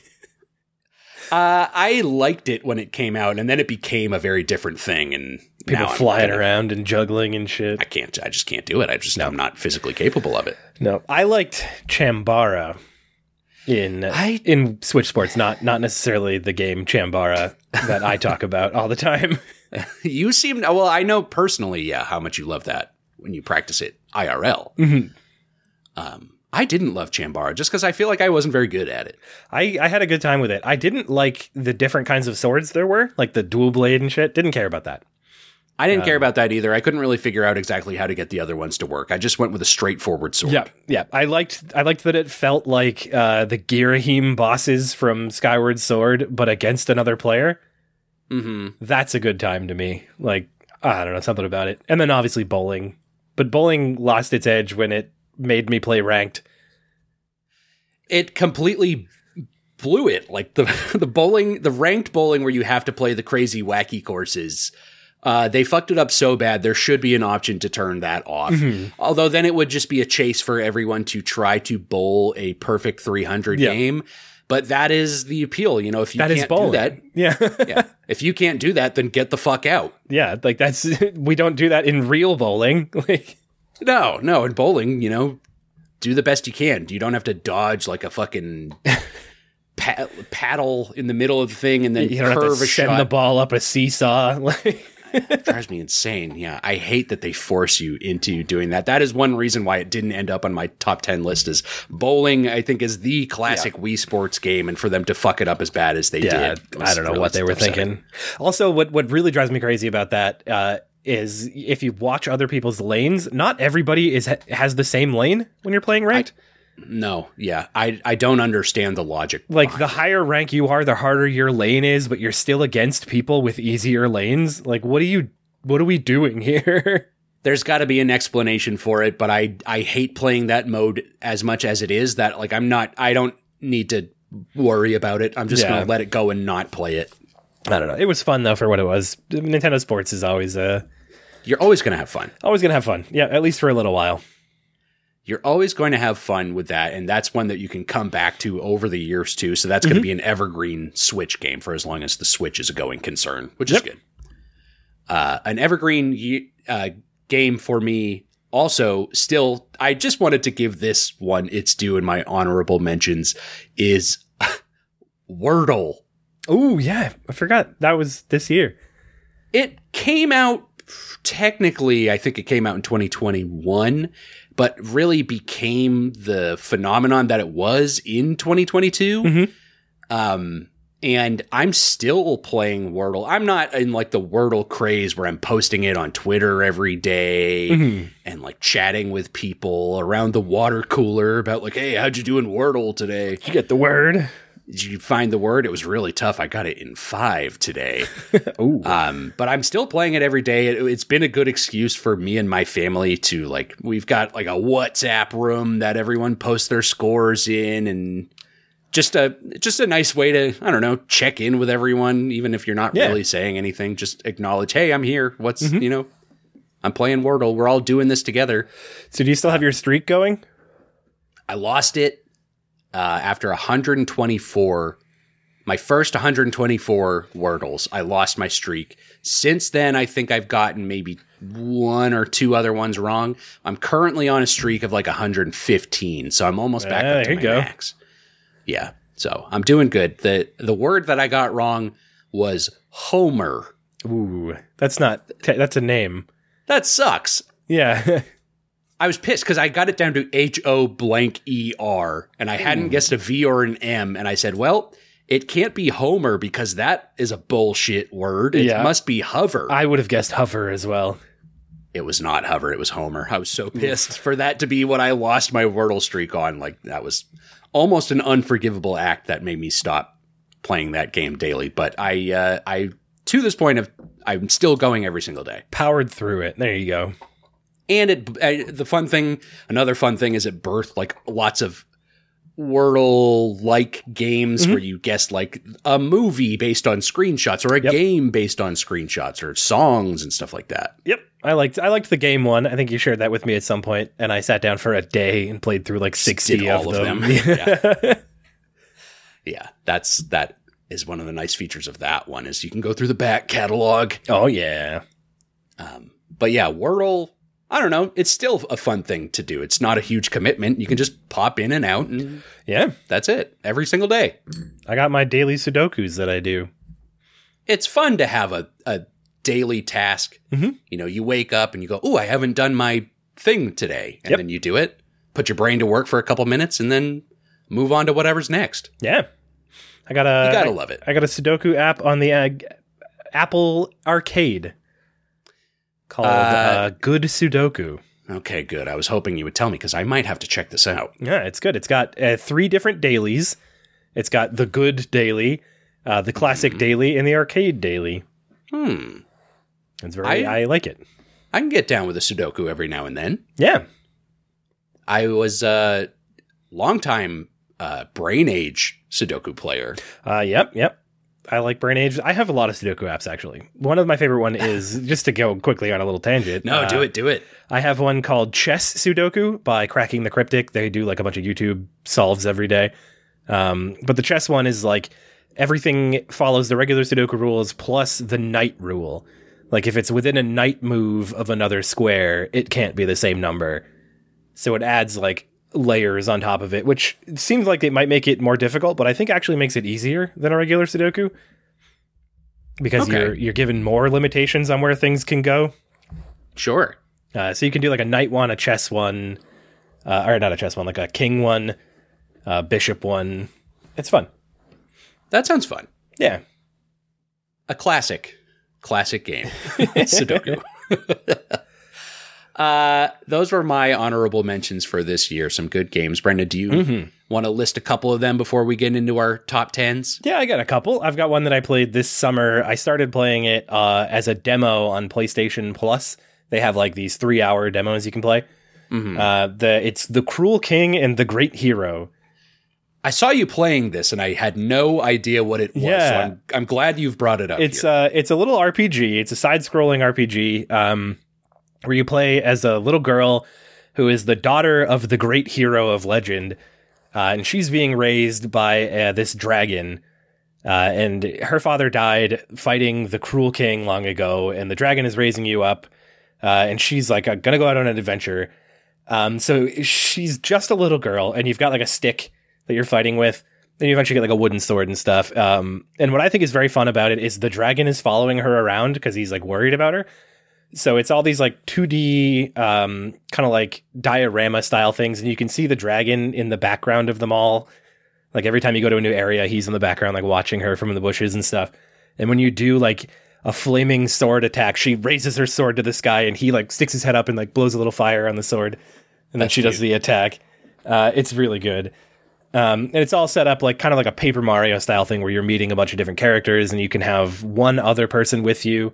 And there's like four potential party members. Um, and they all do like different things. Uh, and they all come into the story in different ways. Uh, it took me probably about 20 hours, I think, to platinum it. Oh, Uh, damn. But I had a good time with it the whole time. And some of the side quests get a little annoying because you're very slow. Like your movement is very slow, and there's like no fast travel really. Like there is, but it's it's very limited. Uh, and a lot of the side quests have you going like way away from the fast travel points, so you'll find yourself walking a lot. Um, and I think it's got this mechanic where you run in areas that you're over leveled for. So like if you're not too like stronger than the enemies, you're walking really slowly the whole time, and you there are random battles that you get into. So it becomes kind of like a slog to get around. Uh, but it's a very cute game, and I had a lot of fun with it. Nice. It looks cute based on the limited like screenshots and things that I Yeah. saw of it. It's a fun little art style. I like Yep. that. Uh, and it's not too difficult. Um, there were a couple fights that I, I did die to, and like it gets a little tougher later on if you've got the wrong party members or if you're not geared appropriately. Sure. But that's pretty standard RPG fare. Well, Yeah. that sounds delightful. Yep. Uh, and then another honorable mention I have is a game called Taiji. Um, I've I've not heard of this. it's a 2D puzzle game, uh, and it's like a spiritual or like a love letter kind of to The Witness, where you're dropped into this big open world and there's puzzles everywhere, uh, and it does not tell you how to solve anything. Um, but you're doing a lot of clicking and dragging on a grid to like make patterns and um, there's like little hints in the background to maybe what you're trying to do and you've you're tasked with like looking at something looking for hints in the environment like how do i solve this puzzle um unlike the witness i think this one is extremely hard the witness is difficult don't get me wrong like there are puzzles in the witness where you're going to be banging your head against the wall but this one has a lot of that Oh no. where it's like you can you can walk up to an area and have no idea what you're doing because the tutorial for that puzzle is somewhere else on the map entirely. Um so that can be really frustrating. But once I started like once things started clicking, I started having a lot of fun. At first I was like very frustrated with it. Like I don't know what I'm supposed to be doing. I don't know what any of this means. Um but I did eventually beat it. I didn't end up getting the like super secret bonus ending like there is for doing all the lasers in The Witness. This has something similar. I didn't end up doing that. But it was very fun. Do you remember the moment in The Witness where you realized that you could do like the tracing thing on I do. things in world? Yep, I do remember that and I I got immediately overwhelmed. I yeah, I know. I went, "Oh fuck. How Oh, many no. of these are there?" oh god, oh no.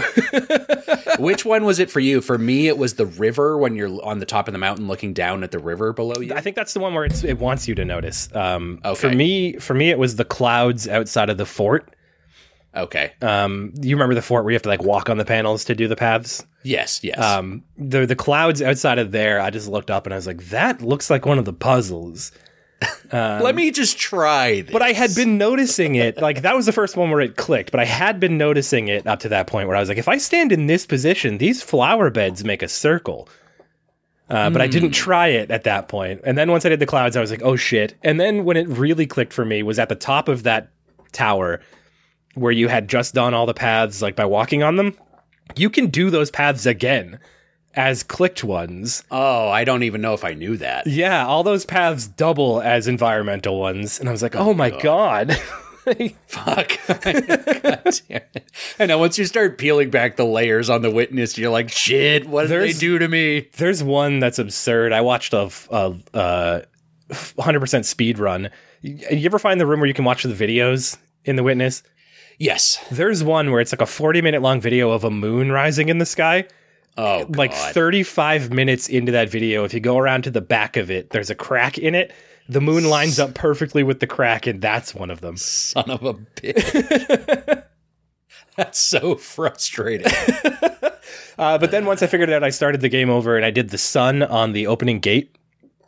And I don't know if you ever did that I think because that so. takes you to like a secret ending of the game. I remember doing one with a sun, but it might have been like the sun on the beach or something. There's like a, there's like a beach Yeah, ruins. there's a desert, and then like the sun reflecting on the golden things. That's I think what I'm thinking of. Uh, the very first gate you go through, the sun lines up with the top part of it, and if you do that, the gate turns into a wormhole, and you go through, and you end up in this like developer area, and then you're in like 3D renders like of the actual studio. And then you get like a live action cutscene looking through a guy's eyes as he's making breakfast in his kitchen. And he's like looking around and he sees like circles in the kitchen. He just starts tapping them with his finger. And he's like poking at things. And I'm like, this is how you feel after you finish this game.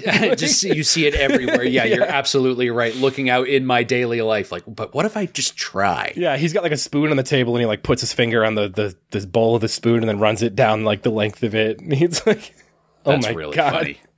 Good lord, what a game! What a great game. Uh, but Taiji reminds me of that. Um, Okay, I didn't get the same feeling that I got from The Witness. The Witness is like a one of a kind for me. I've never Sure. been able to recapture the same sense of wonder. Uh, but this one c- comes close. Uh, I would be interested to check that out because I did love The Witness a lot. Uh, Knowing that it is really, really hard, though, like there Mm-hmm. Very were moments in. The Witness where I'm like, "Fuck, I don't know if I want to keep Uh, going with this. It's cheaper than The Witness, though. I want to say it's at most five dollars. okay. I could get down with that. Uh, I will check right now. It's on Steam. Uh, oh no, it's twenty five bucks. I bought it Oh, on you- sale though. You lied to me. I'll never play this game based on your lies. Uh, yeah, I I don't remember it being that expensive. Uh, well, I'm going to wish list that after we're done here because that does sound appealing to me. So if there is a sale, that might be something that I hop on for sure. Yeah, recommend Yeah. it. Well, that sounds fun, Brendan. Did you have any other honorable mentions you wanted Uh, to get into? that was it for honorable mentions. Okay. Well, then I say it's time for us to move on to what is our top 10 lists. The top Oh, 10 actually, I'm sorry. No, the there is one more. Never mind. Let's take a step back. Brendan has something rewind, important to say. rewind. uh, I played a game called Plate Up. I don't know if you've heard of this one. I've not heard of that. It's uh, so you remember uh, Overcooked, which is the multiplayer cooking game. Certainly. Uh, this is like that, but this is a roguelike version of that, oh, no. uh, where you can play solo or you can play up to four players, and you're running a restaurant, much like you are in Overcooked. Um, but if you fail to deliver uh, an order, you lose. Like one single order and it's over. Um, so you're collecting things like different recipes, uh, different cooking supplies, like a, a mixer that will automatically chop things for you, or a, an oven that cooks faster, uh, mop so you can clean up spills on the ground because the spills make you walk slower through them. Um, and you're just like trying to collect money to buy upgrades, but you're also trying to like make sure you're delivering on every single order all the time.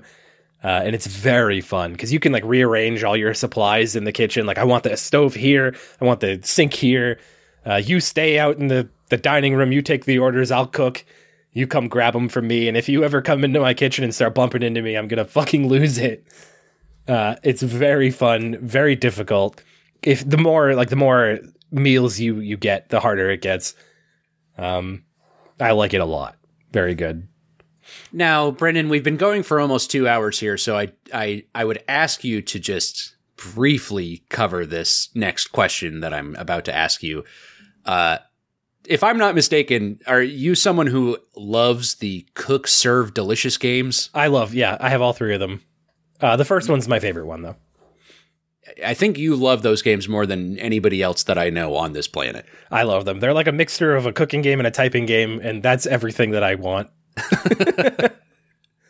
You are like the cooking game aficionado that I know. You even Yeah. just recently admitted to me and one of our friends that you loved playing cooking cooking mama. Cooking Mama. I love Cooking Mama. I didn't play the one on the Switch. Was it on the Switch? I thought it was on the Wii. It might have been was on the Wii Wii. one. There was one that people thought was were mining bitcoins on your console. Oh well, that couldn't have been Wii. I think it was the Switch. I think they were worried that it was mining bitcoins because it had some sort of blockchain stuff going on with it. But Oh fuck! God damn it! I don't even know Mama. what- Why? yeah, I don't even know what that was about or anything. But those games are so much fun. You're just a you're a cooking fool. You can't stop cooking in these games. No, I can't. I love it. And you're a man who you like you like cooking in real life too. I do. Yep. I was playing a lot of uh, Overcooked while I was working in a kitchen. And I would like recommend it to people, and they'd be like, "I work in a kitchen. Why would I want to play a video game of working in a kitchen?" I was like, "Well, because this, is, supposed fun." To be, it's supposed to be an escape from reality for me, Brendan. You're trying to drag me right back into this, I go, "You know what the escape is? Is this is an efficient kitchen, and you don't get paid for it. and I don't get paid." Although honestly, we probably don't get paid very much doing this job right now. Anyway, to be fair, I had to work for an hour in the real kitchen to afford this fake kitchen game. right? Exactly. Yeah, I hope it was hope it was worth it. Uh damn. Overcooked, I should spend more time playing the Overcooked games. I have only touched those for a little bit. I I won a medal playing Cook Serve Delicious at PAX. I got a gold Cook Serve Delicious medal uh, for like getting That a good enough score on one of the the levels at PAX. I'm sure you'll hold on to that for the rest of your life. It's in my it's in my pin board right next to the bronze one that they give to everyone who plays. I have my gold one. that's so everyone knows you Mhm. nobody cooks better than this guy. Nope. Damn. That is actually very cool. uh well that's awesome, Brendan. Now can we if you're done with all these extra games, that's fine. I'm done yet. Uh, it's time for us to move on to our personal top 10 games of the year. Mhm. Now, Brendan, I'm going to ask you something, and uh, this might not even work its way into the episode audio based on your answer to this question I'm about to ask you. okay. Uh, knowing that you and me both were not super enthusiastic about all the games that came out this year, do you perhaps want to not cut this to just a top five, but maybe like each of us blast through like our bottom fives and then spend time going back and forth when we get to the top fives? Or do you do we want to kind of do this how we did it last year? Uh, well, either way. I kind of forgot to do a top 10, so I just grabbed a bunch from my honorable mentions and didn't really rank them appropriately. Brendan, you've answered you've answered my question. I so think, I have I have ten, but they're not in an order. um, I think it might be smart of us to each each of us take time like going through ten through six just like okay. rattle them off, say a couple quick things about them, what we liked about them, why they made the list. And then once we get to the top five, that's when we'll kind of take our turns going back and forth like we did in our last year's episode, where we probably did feel a little bit more passionate about the games. Okay. Does that seem fair to you? I think so. Yeah, we don't have to spend all kinds of time on it. Mamma mia! Okay, Brendan. Well, I'm glad that you agreed to these terms. so let's uh, get into, I guess, our the bottom halves of our top tens. Well, now I'm just confusing myself by the way that we. Yeah, yeah, yeah. When you said when you said our bottom five, I was like, wait a minute, I didn't do a top five worst games. I didn't rank every single game that I played this year, and now I have to start from the bottom going up. Uh, I'm sorry, I've confused you. I've confused myself. What we're gonna do is we're gonna go. Each of us quickly go ten through six. I'll. I guess I'll get started, and then once we get to five through one, we'll go back and forth and maybe spend a little bit more time talking about them. Yeah. Okay, let's do that. My number 10 game of the year already came up earlier on this podcast. It was Nobody Saves the World, uh, which I played on Xbox Game Pass again, and it's no longer there. Mm-hmm. Um, but worth picking up. I think it's it's fun how like you can change into different forms of different characters. You are the same character, but like by some sort of curse, you can become all these yep. other things that each have their unique abilities um, that get put to the test in uh, a map full of roguelike dungeons. Um, and it was kind of fun, especially once you start being able to mix and match the abilities from one form and put them onto another. Mm-hmm. I don't think I even got that far.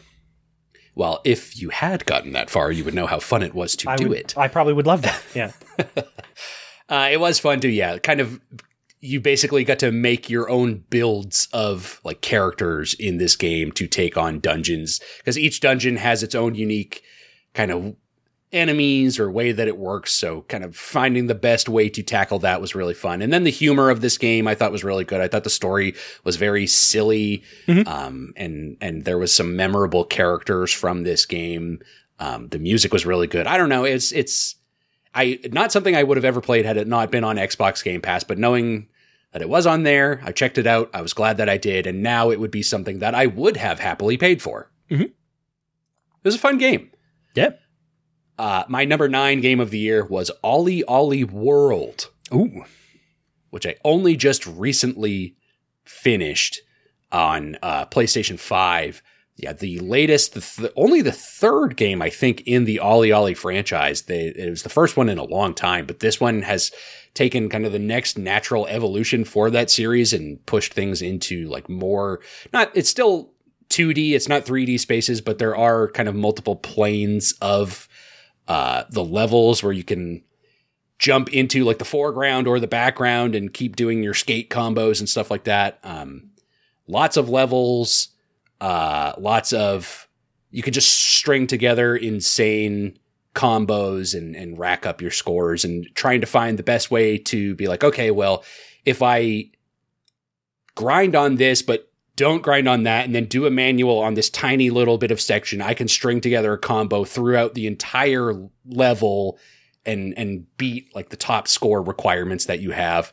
Um, and just kind of trying to put all the pieces of that together mm-hmm. uh, was really fun. And yeah, it did, it did feel kind of naturally like, oh, this is this is kind of I think what they wanted to do all along. But the first two games were very almost like rudimentary in in comparison. Very minimalist, yeah yeah, this one I think goes way beyond those and was very successful in doing so. Towards the end of the game, some of the requirements for the challenges are like absurdly hard, and I don't know if I'm going to be able to finish all of them. I did mm. beat the game, but I would like to get the platinum trophy, and some of the things that I'm going to have to do for that, I don't know if I'm going to be able to do.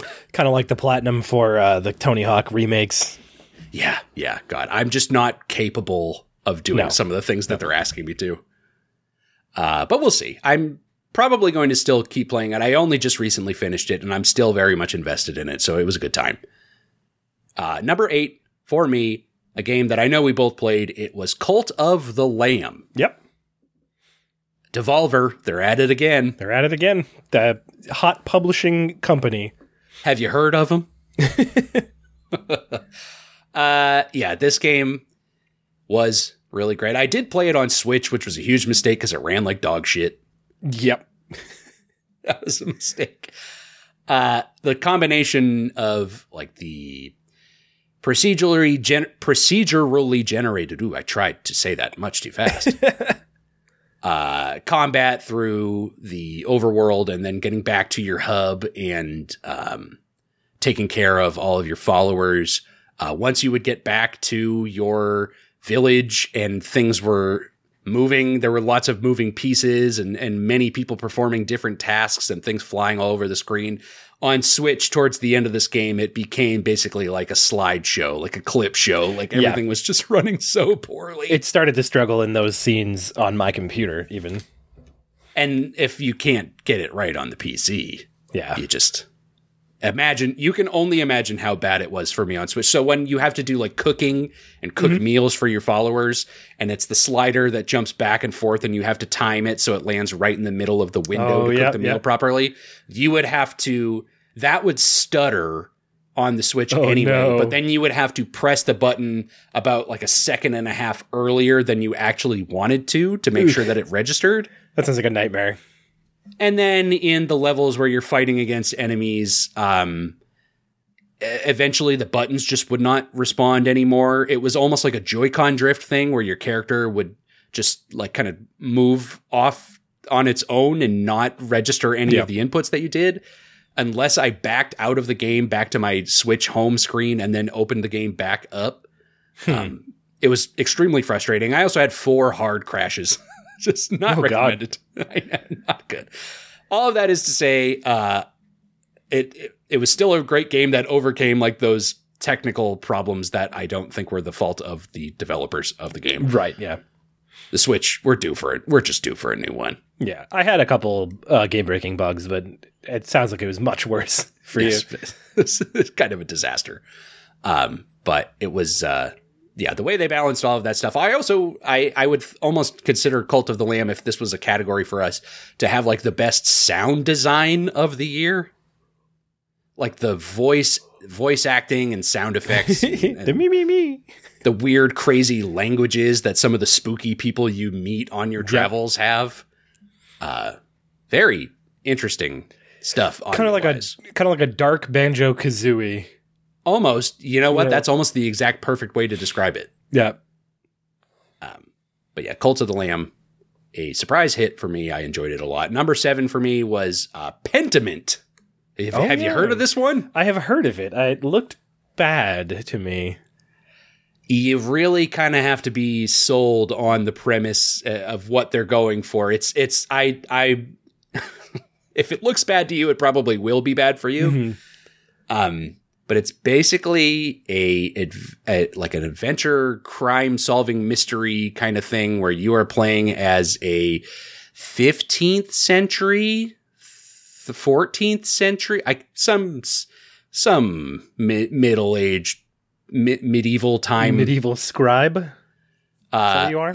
You're a artist Mm. um, and there you are working at a uh, monastery in uh, Germany, I think it is, and there is a murder at the monastery, and it's up to you to kind of solve the murder and figure out who did it.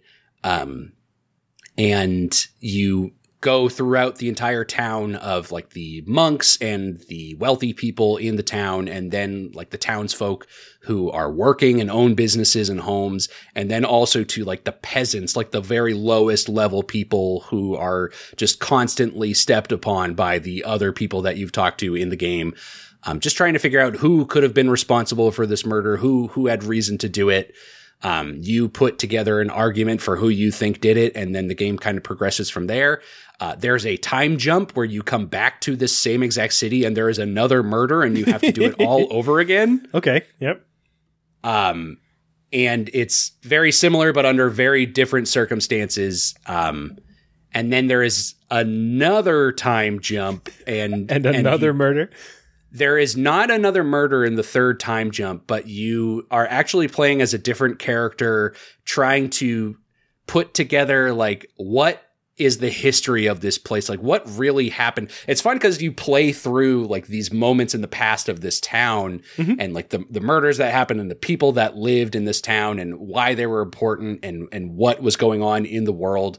Um, and in this third section of the game you are this other character who is actually painting a mural for the town of like the history of the town. And you're you're almost trying to figure out well what was true about like all of these things? Or like what did what did people really think of like all this stuff that I that the other character lived through and like did Mhm. all of these things.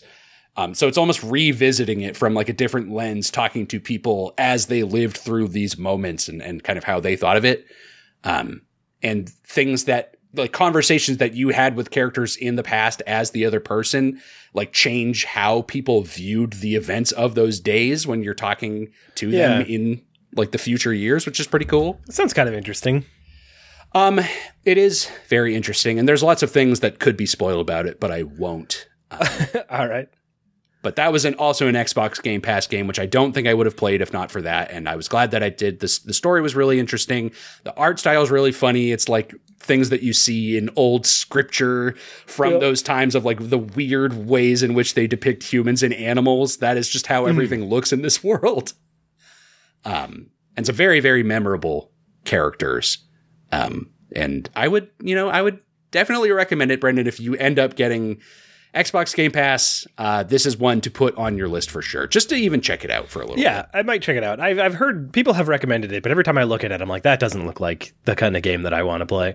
And it very well may not be. like, but I, I also kind of had those thoughts and then kind of I came around on it pretty quickly. So it's possible. It kind of reminds me, your description of it reminded me kind of of uh, the Return of the Obra Dinn.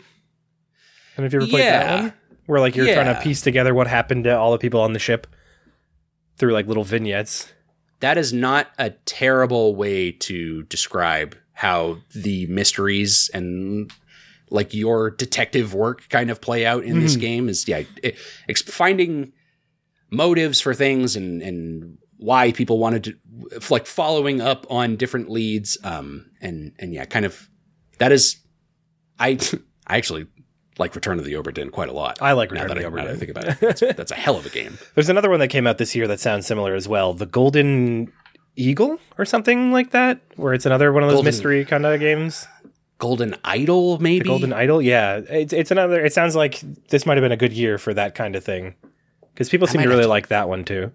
Yeah, I, I had heard the same. I might have to check that out. That one's ugly though. That's my problem with that one is I can't fucking stand looking at it. That can be hard to overcome. Yep. This one is purposely made to look Yes. Weird. This, this one looks like I could tell exactly what they're going for looking at screenshots of it, and it seems to have nailed it. yeah, 100%.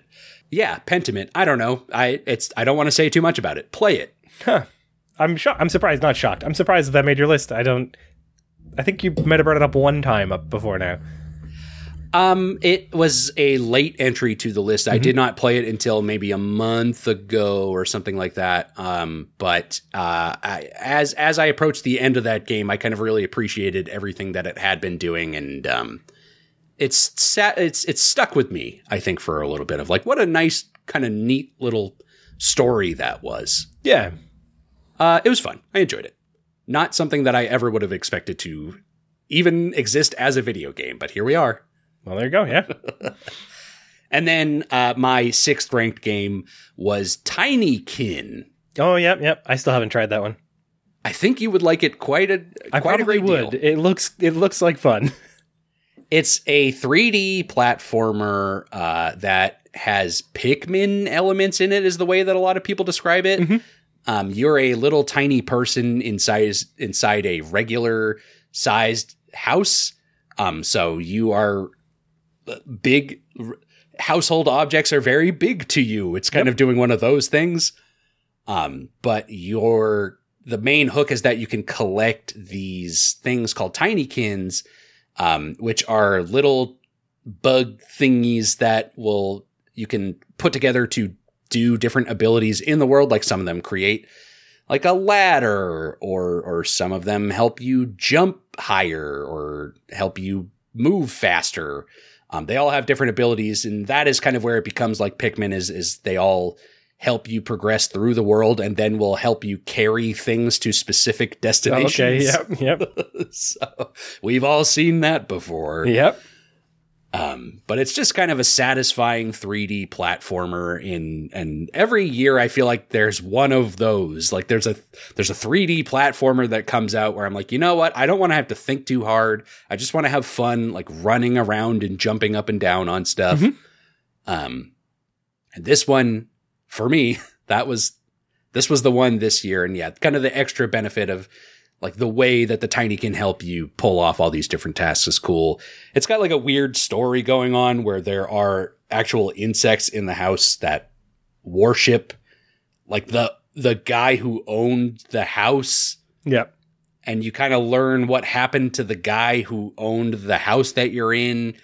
Um, and there are lots of different levels where there are different aspects of that, and like the bugs worship the guy in different ways. I don't know. There's weird shit going It's, on. it sounds interesting. It's very strange. I kind of didn't pay too much attention to that though, and it was this was almost like a good podcast game where you could just run around the levels and and do the very simple tasks and not have to think about it too much while like listening to a podcast. Mhm. Um, which for me at this point in life is a very valuable thing. I like just not having to use my brain too much. If I can use my brain really not at all, uh, and and still feel like I'm having a good time, that's that's a plus. Yeah. This game helped me do that. Who I've been talking for a while based on the format of how we decided to do these top tens. Yep. Brendan, it's time for you to talk for a long time because Time you're going to tell me Yep. your 10 through 6. All right, my number 10, uh, we're going to start it off with Kirby and the Forgotten Land, nice. um, which I had a good time with this game. It's a pretty standard Kirby format. Um, I played it a lot when it came out. Like, I went pretty hard on it, and I think that uh, was to the detriment of the game. I think it might have been higher on the list if I hadn't have had that like I must 100% this as I play through it and I refuse to leave a level until I've completed everything in the level because that's exactly how I played it. I would not move on from a level until I've done everything, and I did do everything, including like once you beat the final boss, you unlock a new arena to fight through with like a harder version of the final boss. Um, I did all that, but I am a huge fan of Kirby as it is, and to have this kind of like open world ish format to a Kirby game that we haven't really seen before, where like the levels are 3D kind of sandboxes that you can run around in. Um, typically, even the 3D Kirby games are still side scrolling, like uh, your Crystal Shards on 64 or the newer ones even on the Wii. Uh, so to have this like different format to it with like a lot of the same old abilities that you're you're used to seeing, like your sword and your boomerang and everything. Uh, it was a, a nice like slight change of form. Kirby games never really do anything too new. Uh, this one still didn't. Um, but exactly what I'm looking for for a Kirby game. A lot to collect. There's a bunch of like hidden things in every level. There's all kinds of secret levels where you get to really like see what the abilities can do. Um, and it feels like it's ending like three times before you actually get the real Yep. ending of the game. yes, it does. Uh, and I love that. Anytime a game can make me be like, "Oh, it's over," but I wish there was more, and then like, "But wait, there is more," and you're like, "Oh yeah," and you play through another level, and you're like, "Oh, now it's really over," but I wish there was more, and it's like, "But wait, there is more." keep going, Kirby. Keep Oh, going. fuck yeah, fuck yeah. and then like the the not the final boss, but the first final boss uh, that you fight, you end up running away from it, like down a hallway in this horror chase scene where there's like amalgam thing is chasing you. And the soundtrack for that level has this like computer voice playing over it, and it's the coolest song I've ever heard in a Kirby game uh, I can't remember what she's saying, but she's saying something like, "And now we see the ultimate life form." Uh, it's fucking rad. Uh, yeah, that's my number ten, Kirby in the Forgotten Lands. It's really funny to me like the memes that i saw at the time that game came out that are uh, so accurate and prove to be true every time a new kirby game comes out it's like World One boss, funny tree, Yeah. final boss, like chaos, world consuming demon entity. That's Kirby. The Kirby lore is fascinating. it's so fucked. It's so fucked. It's the wildest thing there is. And you can also, Kirby's got this fun thing where every time you start a new game and they introduce the cute sidekick, you know that that's the final boss you're hanging out with for the entire game. You just know it. At this point, they can't hide it. They hardly even try to hide it. Uh, it's great. Awesome. That game was very fun. It's my number 10. Uh, my number nine is Cult of the Lamb. We talked about this uh, a lot already. I really enjoyed the village building aspect of the game. I would say more than the like dungeon crawling roguelike portions of it. I love when you give me an opportunity to set people up on tasks and like build a little town for them to live in. Uh, I spent a lot of time decorating my town with like items that don't actually do anything. This was something that I I was hoping it was going to be on your list because you showed me your town and it was so much more aesthetically pleasing than mine was. Mine Yeah. was just very functional. I'm like everyone. This is where like the outhouses are and where these people will go do this job. This is like the farm corner over here. Yeah. They're all do this, and then eh, I don't care about. The way that this looks, I just want it to work. But yours was like beautiful and impeccably crafted. I had I did have districts like that where like the farms are all over here, the quarries are all up here, uh, the church is over here, and the church is surrounded by the graveyard. Um, so I did do that, but I did have like a little central town square with like a fountain in the middle, and beautiful. uh, I had a lot of fun doing that. Uh, I did like the the combat. I thought that was fun. My favorite weapon, I think, is the claw weapon that you get. I would. I think I'd, I would also say that's my favorite. Yeah. I had a lot of fun with that. Uh, I almost platinumed it. The only achievement I missed was I think sacrifice ten villagers. I want to say by the end of the game I had sacrificed two or three. I was maybe a, just a couple more than that. Not much though. I didn't. I didn't love sacrificing them, and if they would die of old age, I would do the ritual to bring them back. Just- I can't let anyone go. no, they all. They all. They're mine. and then you get the ability where if you die, you can sacrifice one to come back. I don't think I ever did that. I just gave up on the run. Fair. Um, but I had a great time with that game. It was the the art style is amazing. I think it it works very well for what it's going for. Uh, the the the old gods that you fight are all like the adorable kind of creepy that I I love in a in an art style like a a Binding of Isaac kind of thing almost. Uh, good time all around. I spent probably twenty hours with that game uh, and enjoyed every minute. Good game. Good Yeah. game. Um, I didn't have the problems you had. I did have some slowdown in the village. Uh, I had a couple instances where enemies would get stuck out of bounds, so I couldn't progress because I couldn't kill them. I also had that issue. Yeah, otherwise, nah, nah, I was fine most of the time. Um, so that's my number nine. Uh, my number eight is Neon White. I believe that came out this year. it sure did. Uh, I had a great time with Neon White. Neon White uh, is a first person uh, shooter speed running kind of game where you pick up different cards that let you use different weapons like uh, an SMG or a shotgun. And if you right click while holding any of those, they all have their own abilities too. Like the shotgun lets you turn into a fireball. You can fly in any direction for like a second, I think. Um, and so it just turns into these like very well put together speed running areas where you're just trying to get through them as quickly as possible, looking for shortcuts, uh, trying to trying to beat the developer times on them. Uh, for a while, I this is this is one of those completionist games like Kirby where I refused to leave a level until I had collected all of the secrets and gotten uh, at least the ace medal, which is not the developer time but the highest like score you can get um, before the developer time. Some of the developer times are like 30 seconds faster than the ace medal, and you're just sitting there like, fuck, how do I even How? begin Where? to do that? Where? Yeah. Where is this possible? Uh, there was one level I remember where you start out on the water and you've got to go up a tower. Uh, and it, there's like a bunch of towers that you're supposed to go up. And I found a way to launch yourself from the bottom to the exit. And I cut like 40 seconds off my friend, like the, it shows you your friend leaderboard. I cut like 40 seconds off their time. And I was like, oh, fuck yeah. like, there we go. That makes you feel so good. It does. You're like nobody knows this. I found this, uh, and you you can watch the ghost of yourself, but you don't get to see your friends' ghosts or any developer ghosts.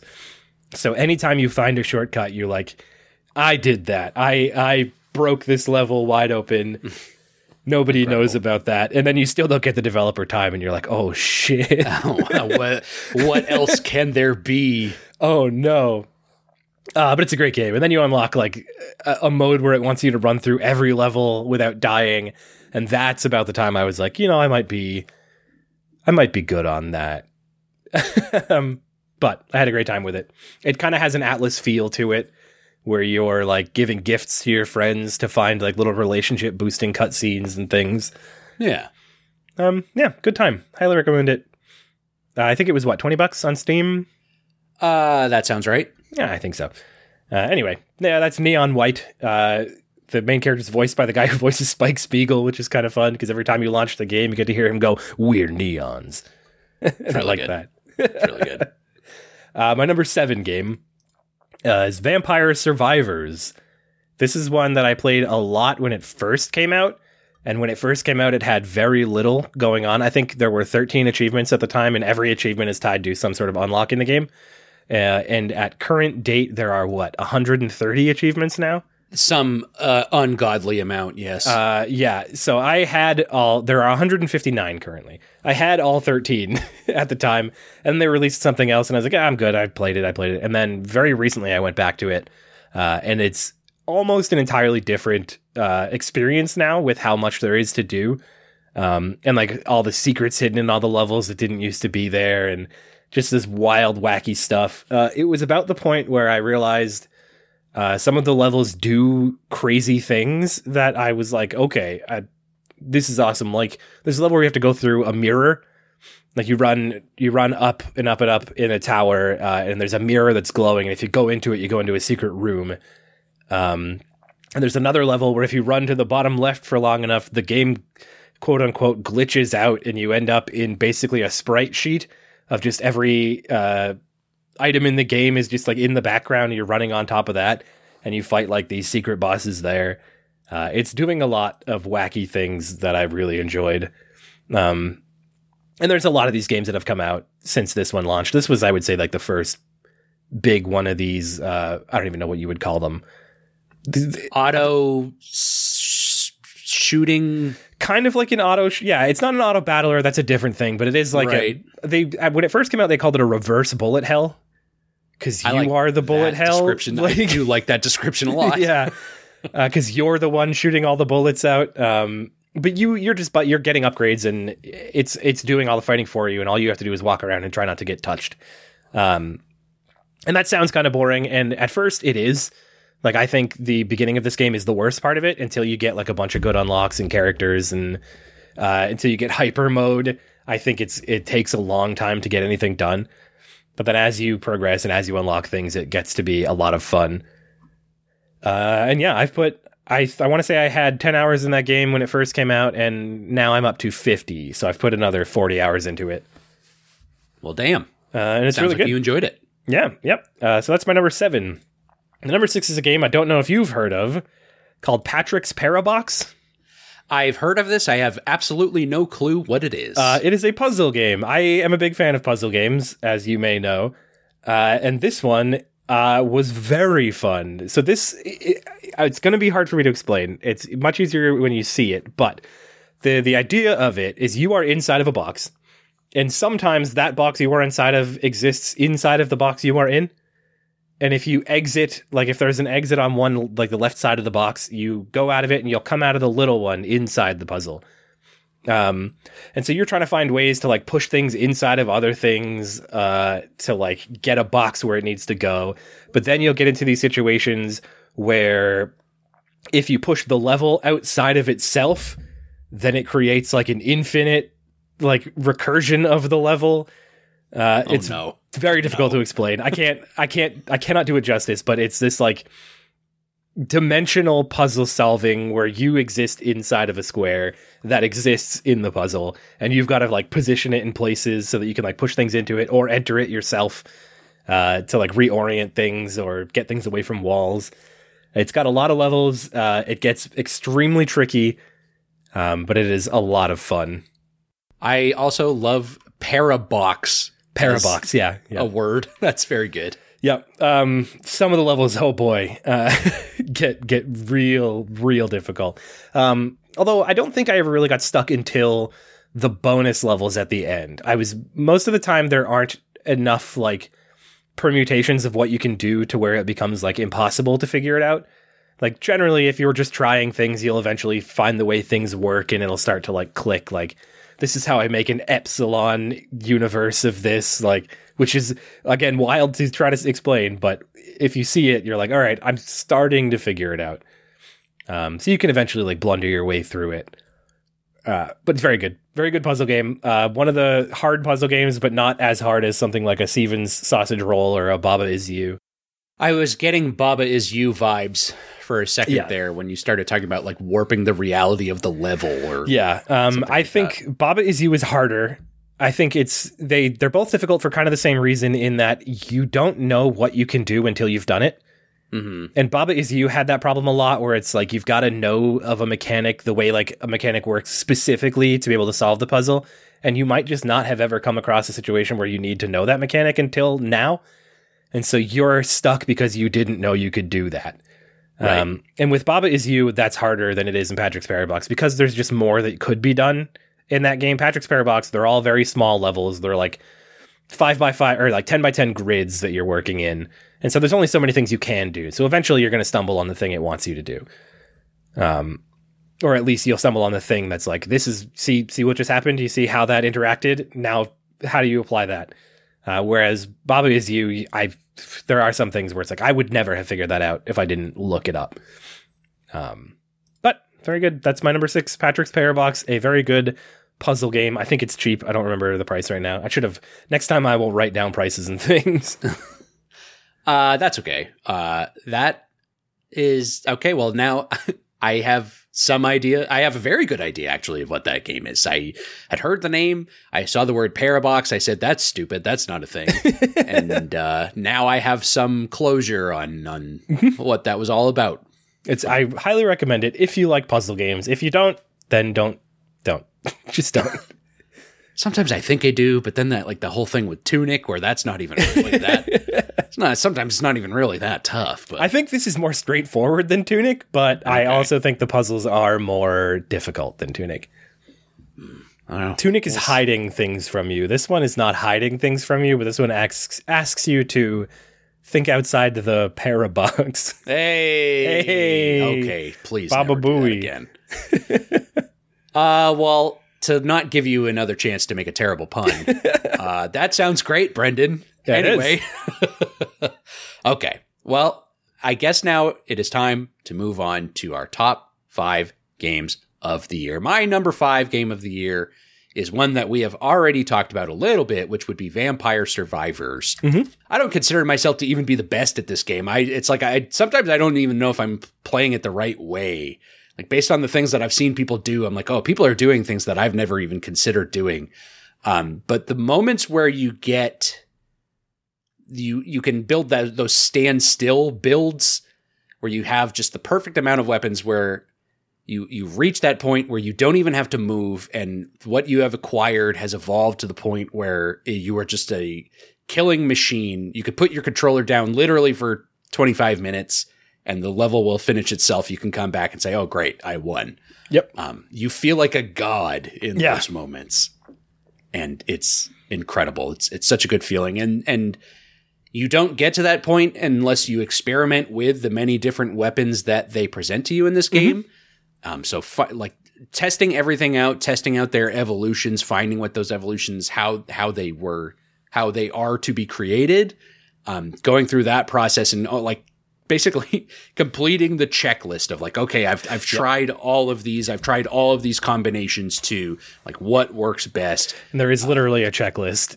there is literally completed. they do literally give you that too so you don't have to make one on your own Yep. um, yeah, kind of learning how to be like the the killing machine in that game that you want to be, and and yeah, kind of, of putting together those pieces and achieving it in those moments feels very, very, very, very good. I never had the experience that you did, in that I only just played this like uh, sometime within the last few months. Yep. So I never had a moment where I came back to it and it was an entirely different game. Sort of when I came to it, it was what it is now. Yeah. Um, and what it is now is, I think, really a truly incredible game and kind of my first introduction to this game genre, whatever we decided to call it. um, and yeah, I, I thought it was a lot of fun. And again, like I said about Tinykin, a great podcast game. Oh, yeah. you could literally just Yep. tune out once you reach a certain point and just let it ride, baby. Yep. Sometimes I would uh, set my character moving in a direction and then click out of the window so they just keep walking in that direction. Smart, smart. Uh, the only problem with that is it it halves the uh, the game's running time, so like it it, it runs slower. well, that's okay. You can just you know go make a sandwich or something and come Yeah. back, and he'll still be going. I, I started. I got to a point in that game where I started playing it always in hyper mode and always in double speed. Same, Yeah, yeah. you have to, yeah, because you're just waiting for sweet death to find you. yep. and and waiting at the full amount of time that you can possibly do that is is not an enjoyable. I mean, it's still enjoyable experience, but being I able to speed that up was really huge. The most overpowered I got is I got a build uh, where, like you were talking about, where the death just keeps respawning as soon as you kill it. That didn't happen every time. I don't know why, when it happens, what the condition is, but uh, I hadn't killed death at all. And then I got into a build where I was just going crazy. And after I finished the run, I got the achievement for killing death 3,000 times. So I killed it 3,000 times in one run. in a single run. so I didn't even know what was happening. Yeah. That's that. Yeah, that is purely an accident. Yeah. Uh, yeah, the kinds of things that you could do in that game are just mind-boggling. So, Brendan, okay, well then let's think about this. Then, what's the best weapon in Vampire Survivors? Oh, there's so many good ones. Uh, my favorite weapon is the garlic, but I think the best weapon is the sword that you can get uh, as the queen, who you unlock for completing the collection. Okay, I'm not sure if I'm familiar with the sword. I don't think I got that far. It's the victory sword, is what it's called. It's very good.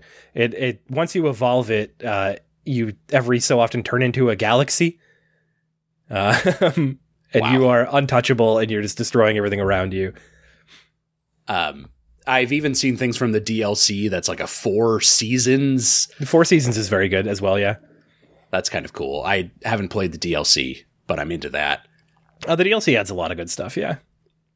Garlic is undeniably good. Mhm. Um, just keeps people away from you and helps. It's like the one of the building blocks of the no move build, Yeah. the stand still build. is the cat is the cat person in the, the base game where like the cats come out and then they just like scratch things There is, but I didn't use it enough times to kind of figure out what it was doing. i think it sucks i don't i, I also feel like think it, it sucks. i feel like it hurts you sometimes too there are a couple weapons that hurt you uh, like there's a sword that you can get in the dlc that directly drains your life And then the dog that has flowers or plants or something. the flowers actually heal Okay, I wasn't sure what those Yeah. were. uh, yeah those heal for some reason but then you can get one of the cards makes them explode so then they deal damage Oh, yeah well, okay. Maybe I'll have to revisit this. This is another one of those games where you could probably revisit this and they'll have added Hmm. more onto it over time. That yeah, it it, it I may bet, be worth checking in throughout 2023. For I have not finished it, but I have 150 out of 159 unlocks.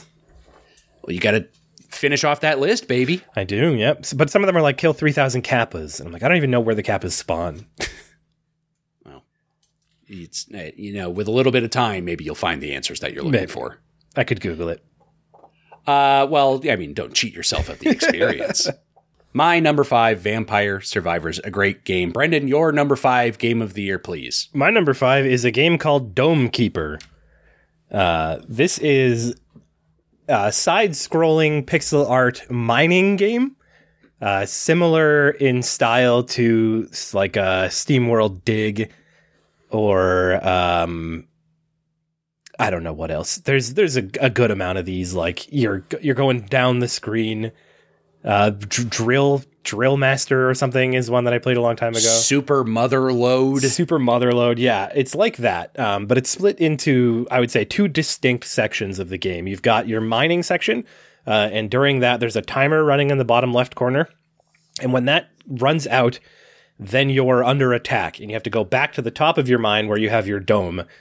Uh, and at the beginning of the game, you choose a weapon. You either choose a sword or a laser. Uh, and when you're under attack, you're you're controlling the sword or the laser on your dome in like an arc, uh, and you're fighting off these aliens that are all coming in from all sides of the screen, trying to break your dome. Um, and like the laser does what it sounds. You just shoot it. The sword is fun because you kind of just swing it really fast back and forth, and it hits things. And if it hits them while it's going fast enough, it deals a lot of damage. Uh, and while you're in the mine, you're collecting iron, water, uh, cobalt, and ch- chips, like microchips. Um, the iron you use to upgrade like your sword, like you can make it bigger, or you can make it so you can shoot it out on like a spear, like tether kind of thing, and you can get an upgrade that lets you control it in the air, uh, or you can get a shield or repair your dome. Uh, the chips give you things like uh, a little dinosaur called Drillbert, uh, who you can drop in the mine, and he just drills left and right, uh, and like opens up pathways for you. Uh, you I love that. Yeah, it's very good. There's an upgrade for Drillbert where you get a second one called Drillium, uh, and and you Okay. put both of them down. Uh, Now, comedy also- rule of thirds. Is there a third one with another fun name? one, Damn it. Um, you get like an elevator where you can just drop materials in, and there's orbs that go up and down the elevator, and they can carry like up to four things with them up to your processing center. Um, so you're just trying to go as deep as you can. You have to upgrade your own drill so that you can dig through harder surfaces. Uh, you have to upgrade your carrying capacity, your move speed. You don't want to make your tunnels too confusing, or you'll get lost on the way back up to fight off the things, which never stop coming. Uh, you've got like I think it's a minute and a half between each wave, uh, and your end goal is to find the end goal of the base game is to find the final chip. Um, which then once you find it and bring it back to your base, you will be set upon by a massive wave of enemies that is almost impossible to beat. You can beat it if you're set up properly. Uh, but once you're about to be destroyed, the last artifact you find comes out and explodes and kills everything, and then you win. Uh, there's also an endless mode where you have a little rocket and you're sending materials up from the rocket, and that increases your uh, your score. And so, like, I send 10 iron up, now I'm getting 10 points per turn. Um, but if I also send a cobalt up, that increases my multiplier. So 10 iron and a cobalt, now I'm getting 20 per turn because I've got a two times multiplier or whatever. And you're trying to see how long you can go. And that one ends when you escape. So you have to keep like a backlog of iron to to send yourself off the planet or you'll die. And then I think your score gets like doubled if you make it off the planet. Uh, and so you're just of like that's like a, a leaderboard kind of thing. Uh, the time I played it, there was only one playable character. I think now there's a second one.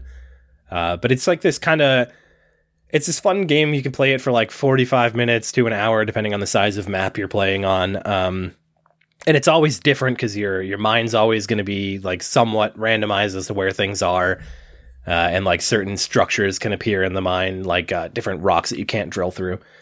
Um, it is the kind of game where I would sit down and think about playing it, but then go, but I don't really want that kind of stress in my life right now Sure. because there is a lot to juggle. Uh, but when I did sit down to actually play it, I had a great time every time. Uh, but it, it's it, it sometimes it took me some mental effort to even be like, all right, let's do this, let's go mining. Uh, but I had a great time with it. I really love the sword is my favorite weapon. I thought the sword would suck because a melee weapon in a game where you're facing waves coming at you and you can't move sounds like a terrible idea, but it's a lot of fun. You get an ability that makes it bounce when it hits one side. So like you'll swing it from one side, it'll bounce, and you can immediately start swinging it full speed back the other way, Nice. and you start whipping that thing back and forth. Well, this was like Patrick's Parabox. This was a game that I had only heard in name only and didn't know anything about. And uh, that all sounds good, Brendan. I, I that sounds like a good game. I could see why it made your list. I'm interested in that kind of thing. Uh, the moment you said this reminded you of like SteamWorld Dig or some other game where you drill down like that, I was instantly sold. Yeah, yep. That's that's what sold me. I was like, I love mining. Give me a fucking mining game any I day. love mining games too. What is it about SteamWorld Dig? And I don't know. I, it's something so satisfying about yeah, just seeing how far you can go, how far down you can go, how good your drill can get. Yeah, pushing the limits of Yep. your own exploration on things like that. Even Super Motherload was a game I didn't play, but Motherload I think used to be a flash game you could play Yes, in yep. the browser. I played the fuck out of that when I was a middle schooler or whatever A age I wee was. lad. when I was a younger man. And that was uh, the beginning of my love affair with drilling games. And knowing Yep. that this is a drilling game, it's on for me, baby. I'm Yep. definitely going to play it. It's very good. I highly recommend it. Um, yeah, Incredible. That sounds really good. I'm super interested in that. Man, I wish I'd known about that sooner. I'd heard the word Dome Keeper, but didn't look into it. Yep. Dome Keeper on the. I have it on Steam. I think it's only on PC right now. That's fine. I'm I'm invested. Mhm. I'm very excited for that. Okay, moving on. Uh, my number four game of the year. We have already talked about it because it was on your list. It is Kirby and the Forgotten Land. Um, I don't think I went as hard with making sure that I 100%ed all of the levels like you did. Mhm. Um, I did do that at first and then kind of hit a wall where I I there are some games where I will be like, yes, I will not move on until I'm sure that I've 100% gotten everything in this and and there was just so many little hidden things in this game that I'm like if I do this, I will never be able to finish this game. Yeah. So I had to be willing to let a few things go, but it was such a fun game that I might be willing to go back and like touch up the things that I did not get. Mhm. Um, for my money, I, I again, again, I don't think I'm as probably not as big a Kirby fan as you are based on your description. Uh, but for my money, this is probably the best Kirby game that has ever existed. Um, Yeah. Okay, good. I, was, I I, would- I wasn't would- sure how you were going to react. I would put that. it up there. I mean, they're all the, pretty much the same. This one does the most different.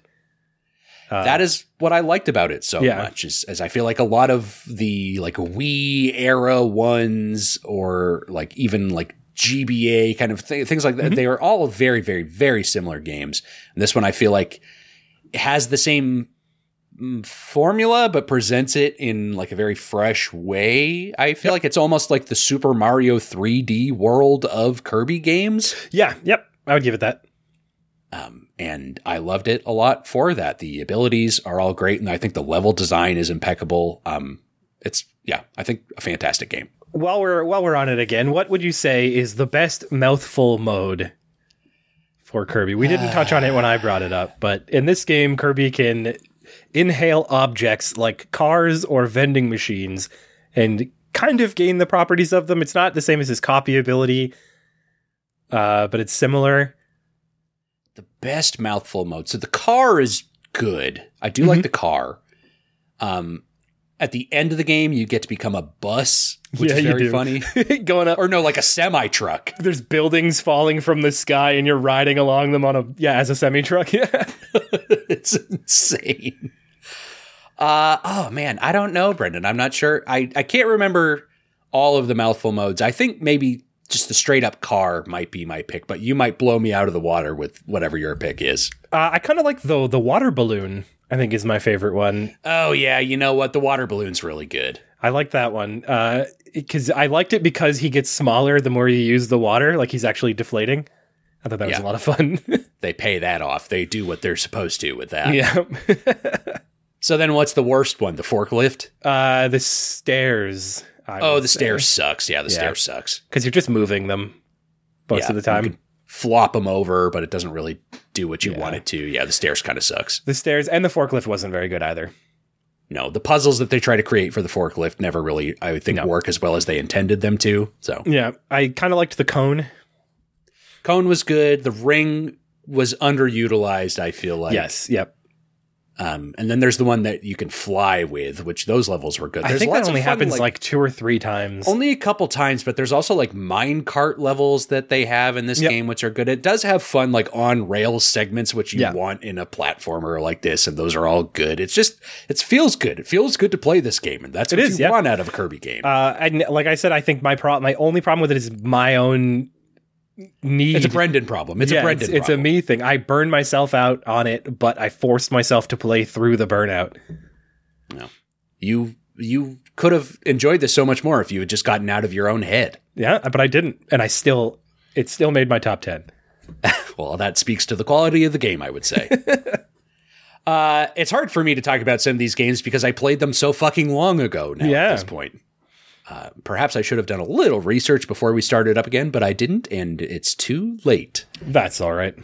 Brendan, Your number four game of the year. My number four is uh, a game that I played. This is I'm kind of breaking my own rules here. This is a game I played in early access. I want to say a couple years ago, but finally fully released. Um, but the reason I'm allowing it is because in early access it wasn't actually the full game. Like some of some early access games, you can play through the whole thing and then they just like tweak things. This is a game that's all uh, f- full motion video. Uh, so like half of it wasn't even recorded. It's called Not for Broadcast. You play as somebody sitting at a desk uh, running news broadcasts, and you're tasked with like cutting between shots to keep things interesting. You at all times can see four screens of four different camera angles of the same shot, which is great because it's all live, like live action full motion video. So they actually recorded four different shots for everything you can do. Uh, and you've got to make sure you're like on the person speaking, but you don't want to hang on one shot for too long. And then sometimes they'll swear. Uh, and so you're watching it in real time, but it's going out two seconds later. So you've got to bleep it as it goes out rather than when they say it. So you hear the swear, you wait two seconds, and then you bleep while still trying to like cut between shots. And uh, the the the the way that you frame things and the way that you like let certain things go through or like if somebody's saying something bad about like the government you can it wants you to censor that. But if you don't then it like sways public opinion. Yes, Uh, yes. yeah. So it's a game about propaganda essentially. Uh, and you are like also you've got three commercial breaks per broadcast and you choose what videos to play and i didn't realize this was a thing until i played it again but there's a, a commercial where you're like advertising this toy uh, and if you advertise that enough, enough people will buy that toy, and then it like the AI inside of it goes crazy and starts murdering people. And so you have this scene where you're running a broadcast, but you've also got to keep looking out the window because the toys are like climbing up the radio tower, like trying to break into your your office while you're working. And if you don't play that ad enough, that just doesn't happen at all. Um, it's a lot of fun. The all of like the actual like news interviews and stuff are very funny. Uh, there's like a a group of kids, like teenagers, like an anti-drug kind of thing, and they put on this like music video that you're like cutting the music video, so you've got to like cut to the beat, and like it, it's got like another meter that appears for that. Uh, it's a lot of fun. I highly recommend it. And then because the pandemic was happening and because they knew that they weren't going to be able to finish on time, they recorded uh, a telethon, which is like an hour long segment where you're cutting the entire telethon. Uh, and it's like the idea of it is like, well, we had this previously recorded. This is from 20 years ago. You can use it to practice. And so you're going through this old version of something, um, doing that. And that's wacky as shit. I, I don't know. I highly recommend it. It's a very great game. The only issue is it's huge. It's a it's like 60 gigs or something. Whoa. Because it's all HD full motion video with four Sure. camera angles That makes video. sense. Yeah, no, that makes sense to me. Uh, so it's massive. Um, but you, it's kind of like a papers please in that you've got a lot of options to of things that you can do outside of the actual game that kind of affect what happens and like the the state of the world. Uh, like you've got a son that wants to go join the rebellion, and you can like tell him no or whatever. Uh, your your brother in law is trying to flee the country. Uh, it's it's good. It's very good. I highly recommend it. You've been talking about that game pretty much all year. I've heard not Yeah. for broadcast come out of your mouth many times when we've been chatting. So It's very good, and now it's fully out. You you can play through the whole game, start to finish. that does sound great. No, that sounds awesome. I will definitely have to check that out. Yeah, that's my number four. Your number four game of the year. So we're moving into top three territory. Top three. Top three. My Top three. number three game of the year was something that I thought could have been my number one game of the year before this year started. Uh, but here we are. It made the third spot on my list. That is God of War Ragnarok. What if I told you that's also my number three? Oh, Brendan, I'm so glad that you did so we could just have a little chat about it. Huh? Now we can just talk about it. that makes life much easier.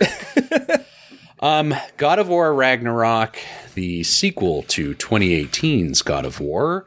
Um, I think that these games, they clearly, you know, Sony wants to make like the biggest budget blockbuster games that they possibly can. Boy, howdy out- do they. they come out with like one or two of them a year and it doesn't always hit but like this one hit it's this game is the scope of like what they're going for in this game cannot be denied. No, no. This one for me, I know that you weren't as hot on this one as I was, but this one for me did everything I wanted from the last one. The last one I feel like didn't have enough of the pantheon present. We didn't get enough faces. Sure. Uh, this one makes up for that in a major fucking way. you get like everyone from the Norse pantheon showing up here. As we all know, the Norse gods, Norse mythology is the best mythology. Everybody knows this. Um, so I can understand you feeling that way. I do like how the first one kind of set up the world and eh, I mean, they knew that it was going to be multiple games, so they yeah. probably didn't want to blow it all in the first one. Um, so it didn't that didn't bother me as much, but I could see why. Yeah, you're like, when are we going to get to the fireworks factory? And then finally we do with this game. That makes a lot of sense. Um, yeah, no, I mean the spectacle of this game is incredible. Like um, the worlds that you go to are, you know, largely a lot of the same ones that you go to in the 1st game, but they are redone um, in like fresh ways. There and the new levels that you go to feel like as exciting to visit for the first time as they ever did in the first game too. Like Yep. going into a new area is always a super exciting experience. Like what enemies are going to be there in what weird ways is this place like twisted by the state of the world and Fimbulwinter and all Yep. that nonsense. This one pays off too. The first one you only get to go to like what five of the realms or something. Something like that. Yeah. This one you go to all of them. Um, some of them are small, like uh, Niflheim is very small, um, but I still think it's it's good that we finally get to go everywhere. Where the Yep. first one kind of teased you with it, like, oh, this has been shut off by Odin. You're not allowed to go here. This one doesn't do that shit. No, this one you do get to go everywhere. You get to go to Asgard. Mhm. You get to go to yeah the home of the dwarves. You get to see it all. Yeah, What we're a not fucking shut out. spectacle Asgard is too. Climbing that wall, turning the camera around, and looking down at where you just came from. Oh my god! One of the best vistas in a game I think I've ever seen. I know. What a moment. They knew what they were doing.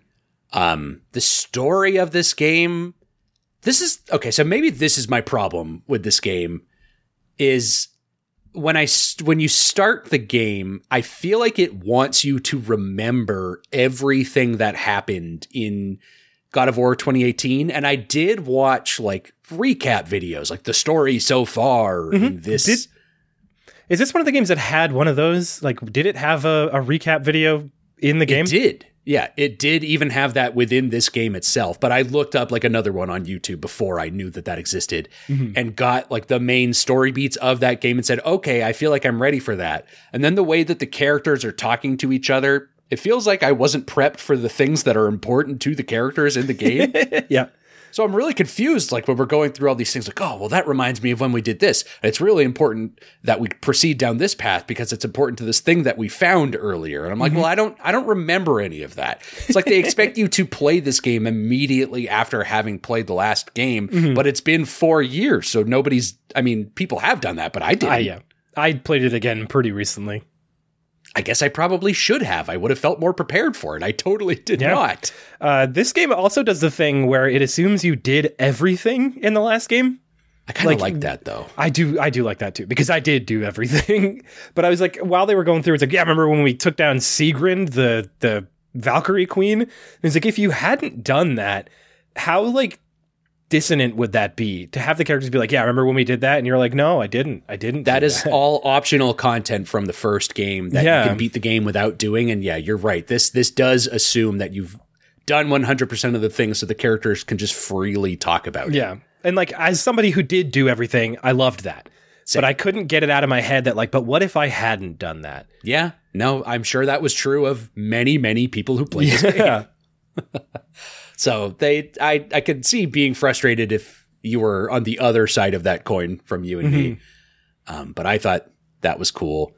Uh, I don't like the Atreus stuff. I know that we're not, we're supposed to root against him at times. He's set up to be like this little pesky teen that is going to annoy his father. And it's not like I'm like, oh, well, Kratos is the best. How dare you disrespect him?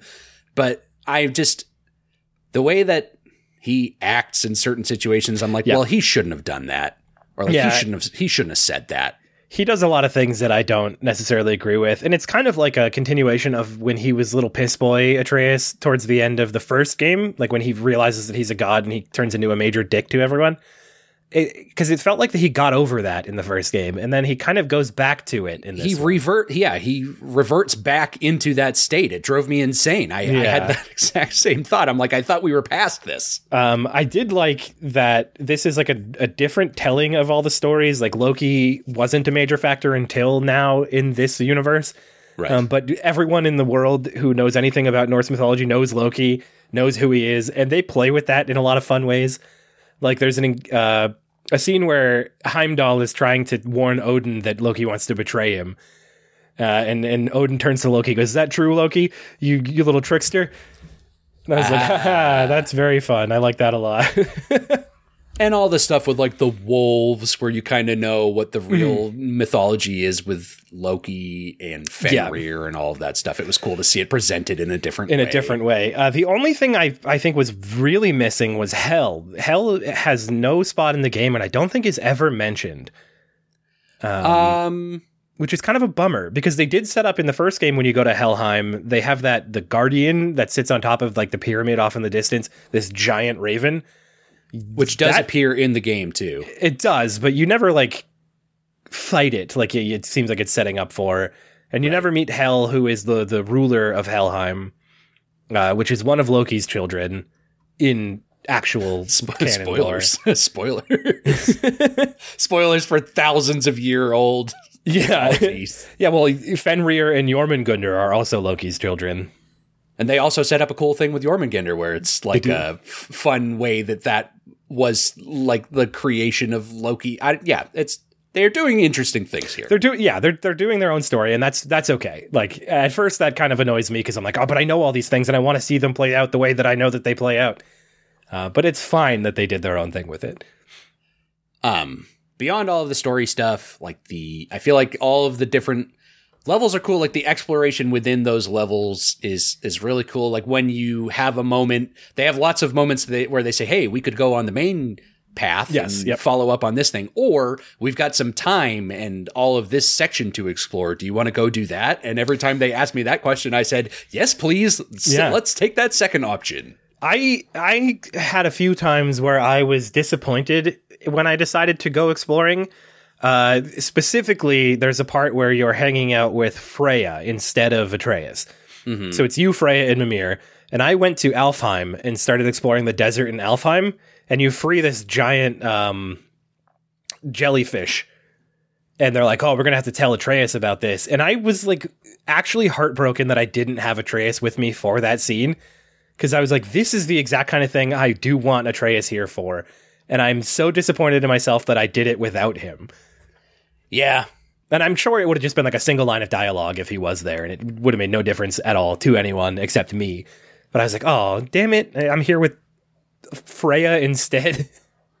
yeah. I, I had a couple moments of things like that, like being like out of sequence, like where you go with Brok to make the. Oh, yep. To meet the lady? To meet the lady, and uh, he wants to be the one to tell Sindri about it and you go to meet Sindri at his forge and he's like, "Oh, well, how did it go?" And actually, you know what? I shouldn't talk to you about this. I should talk to Brok about this mm. instead. And you don't do that until you like meet up with him on the main path later on. There's yeah. fun little weird stuff like that in there too. Um yeah, the combat in this game too, I think is uh probably on par with the first yep. game. I struggled with it a lot early on. Um, it wasn't until I think we had a conversation about this. It wasn't until you get to the what are this game's um, Valkyrie fights against the old kings at their graves. That's when I started to like really click with the combat and like the parry timing. I feel like I struggled through it the entire game up till then. I feel the exact same way. It's only then when you are like forced to really think about, okay, well, how do I use these mechanics to my mm-hmm. benefit mm-hmm. to get past what are these incredibly difficult fights that I'm slamming my head against a wall trying to figure out. Like yeah. if I if I had had the option to do some of those fights earlier in the game, which you don't until you no. like unlock the ability to unlock those. It's like very late in the game that you get those. Yeah. If I had had that opportunity, maybe I would have had a better time in some of the earlier combat arenas. Mm-hmm. Um, but it did at least let me enjoy the later combat arenas once I Yeah. kind of knew what I was doing. Yeah, you're right about that. Um, but that was very fun. I liked it a lot overall. I think it did what I wanted from the first game in a bigger way. I hate that Muspelheim ended up being pretty much the same thing, but now more annoying than it was in the first game. It took me a long time to figure out how I was supposed to like do Yeah. what they wanted me to It- do there it- too. You, you get three arenas. All of them have three different uh, potential things that you can do in them. And there are nine locks that you have to open up or something like that. Uh, and you have to do every arena. Like you have to do two arenas and then it opens a lock based on the order you did those arenas. So you have to do every combination of arena to get everything. And it's just like you end up choosing the same thing every time you go into an arena because you figure out which one's the easiest. right. Like, which one can I get through the fastest? And so you just end up doing the same thing over and over in different orders. Very like- grindy. That sucks. I hated that. Yeah, that um, was that was not fun. Yeah. Um, and then what was the one that was the pink gassy place last time? How did that? Was that Niflheim? I think it was. And, And then now it's just a big white void.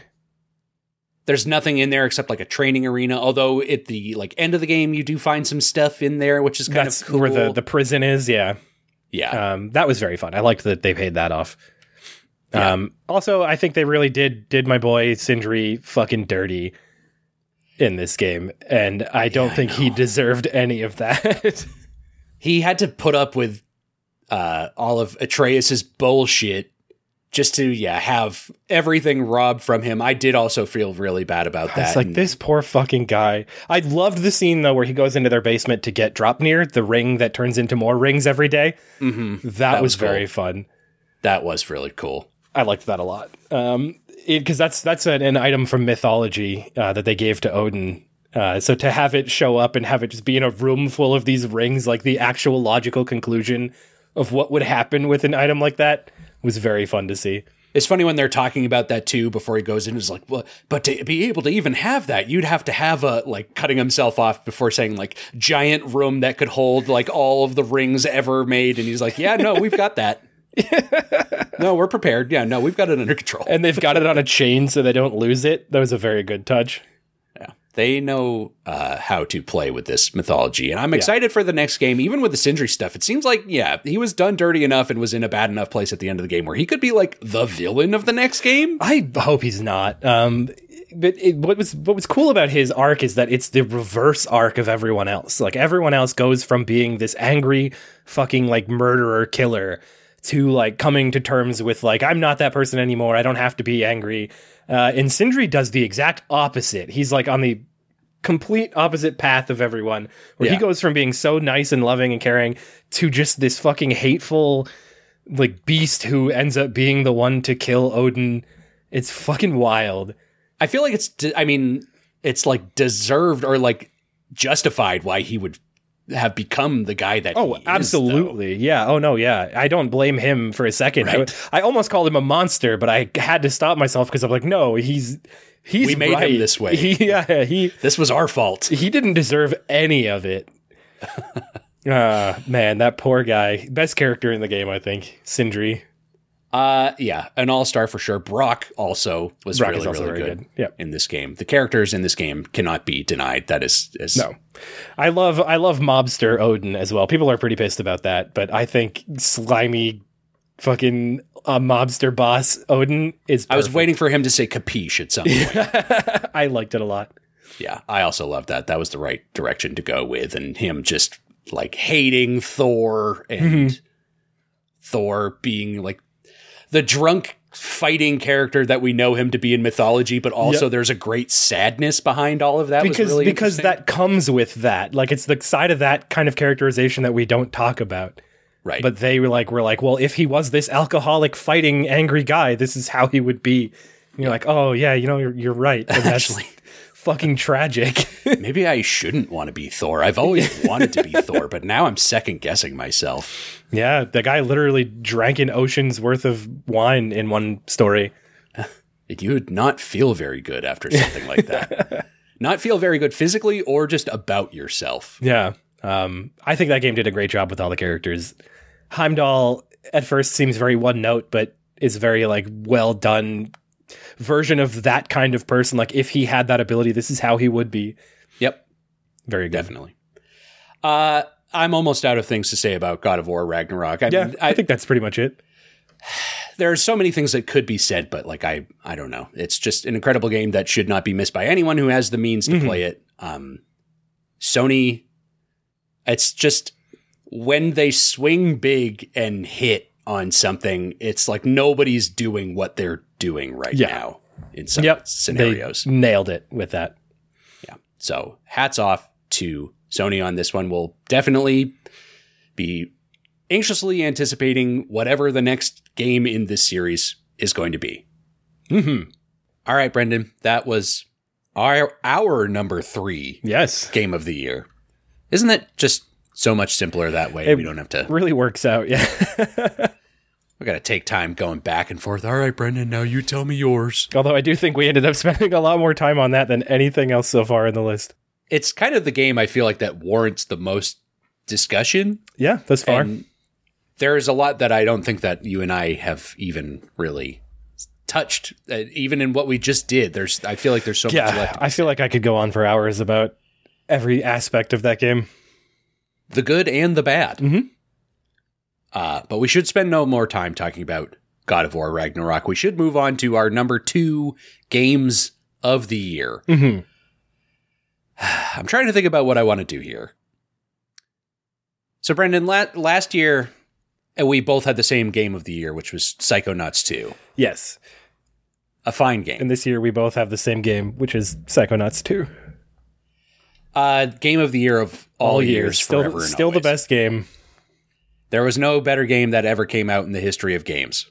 Nope. Um, I'm not sure if that's true, but it was the best game that came out last year anyway. Mm-hmm. I would certainly award that. Uh, my game of the year 2020 was uh, Hades. Do you think maybe yours was also Hades? Ooh, I don't know. You'd have to think back on it. I'd have you to think about it. Um, probably not though. What came out in 2020? okay. I don't even remember what came out that year. Uh, it's such a lifetime ago, and you know, we are all of our heads were in a different space that year. It's hard to even spend. I probably spent the most time in that year's playing uh, like Persona 5 Royal, but I think Persona 5 had come out two years earlier. So I don't Okay. think I would have counted that. hard to say. I don't want to put you on the spot. I know it's hard to think back on these kinds of things without some sort of list in front of you, but it's safe to say that you and me, you know, we had the same game of the year last year and we've got a lot of crossover on our list. You know, God of War was just both of our number threes. We've got, you know, we've got our own tastes, but there's definitely a lot of overlap. yeah. Now, Brendan, my number two game of the year is Elden Ring. Okay. I don't want to talk about it Okay. That's fine. yet, yet, because I don't, I don't think we're quite ready to talk about it. Right. based on what I know of you. Mhm. Um, so can you tell me what your number two game of the year is instead? Uh, my number two game of the year is Tunic. okay, good. Thank God. Thank God. Everything I just said would have been bullshit if this did not go the way that I expected it to. Yeah, I, I put Tunic here. Um, I fucking loved this game. Um, Good. we talked about it a little bit when you brought it up on what did you bring it up on? Hardest bounce off? Yes, a negative, a negative category. Yeah, but not not like the most negative category. That's true. Um, but still, uh, I can see why one might approach this game and then immediately go, "I don't know what the fuck is happening in this game. I cannot keep doing this." Uh, and I think it's that that aspect about it is what I really liked. Is that it was like here's these really like obscure puzzles, but it also presents you with all of the answers like in a way that I've never seen a game do before.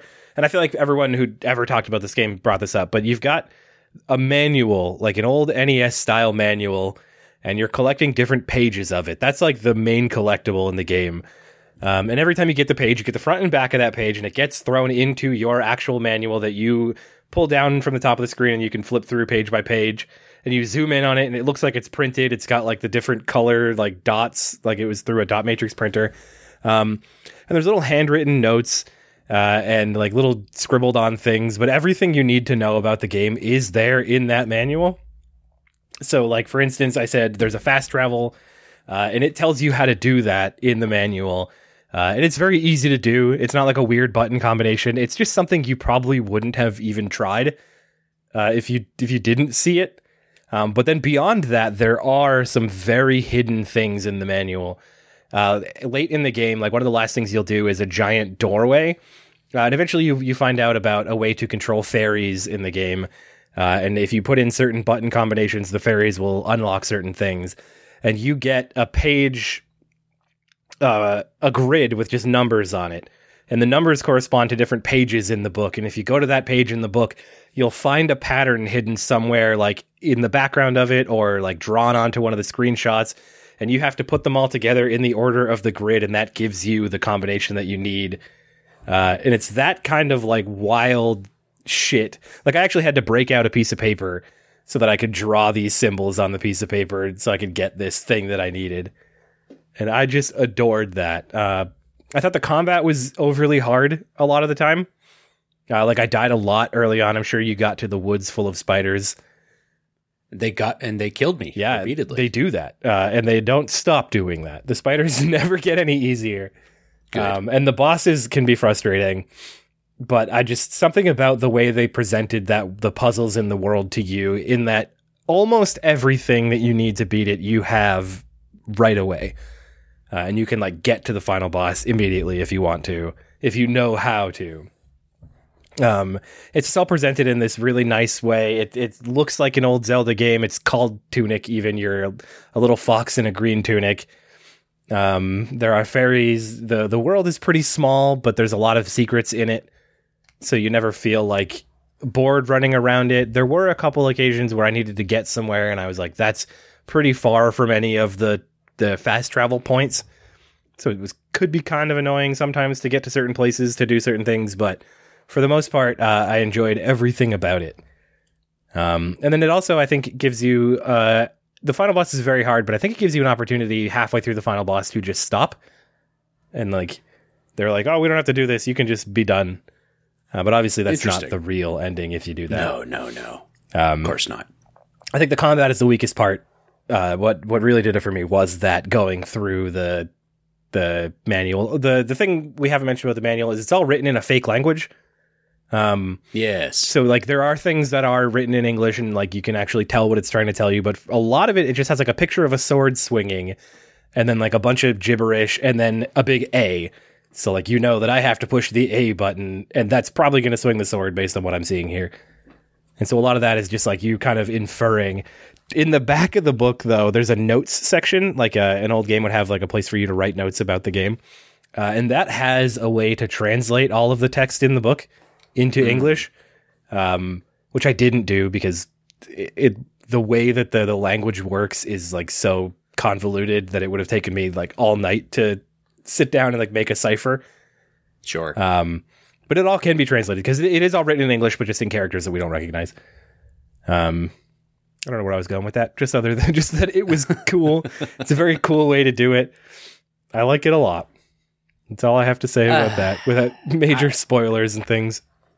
I wish that I could like I don't know. I, I either wish that I was smarter myself or wish that like the game wasn't trying to hide things in like as abstract ways that it were like maybe but I, but that seems to take away from what would it if it was more straightforward in some of the things that it was mm-hmm. trying to hide like in the manual or in the world that would take away from what has made it so special to people like you and I would hate to do that, but like also I want to like the game.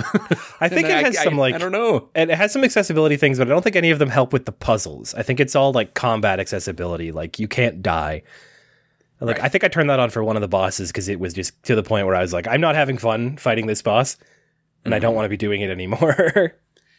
yeah, the combat was I, I mean, I was pretty early on in the game, so I don't think I had probably unlocked all of like the weapons you can get mm-hmm. or really kind of understand everything about combat.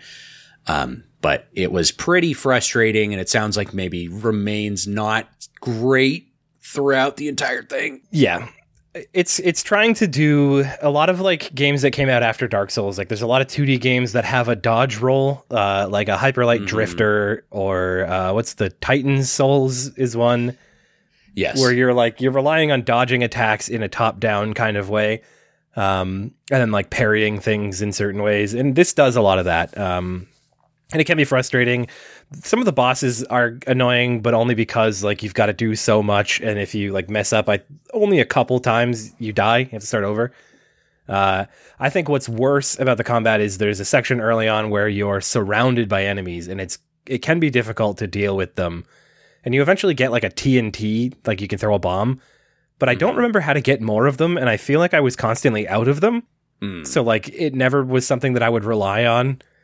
That would cause me great anxiety. Yeah. Uh, so I, I like didn't I or I would use them, but then I wouldn't have any. And like you don't need them for puzzles or anything, I don't think. But Yeah, and I'm I am a ammo hoarder in Mhm. games, so I would probably have lots of that, but yeah, never use it in combat and have to try, try, try to just like hack and slash my way out of a situation like that, and probably would get super frustrated with it. So yeah. Uh, overall though, I thought it was very good. I'm looking right now. I spent about 15 hours with it.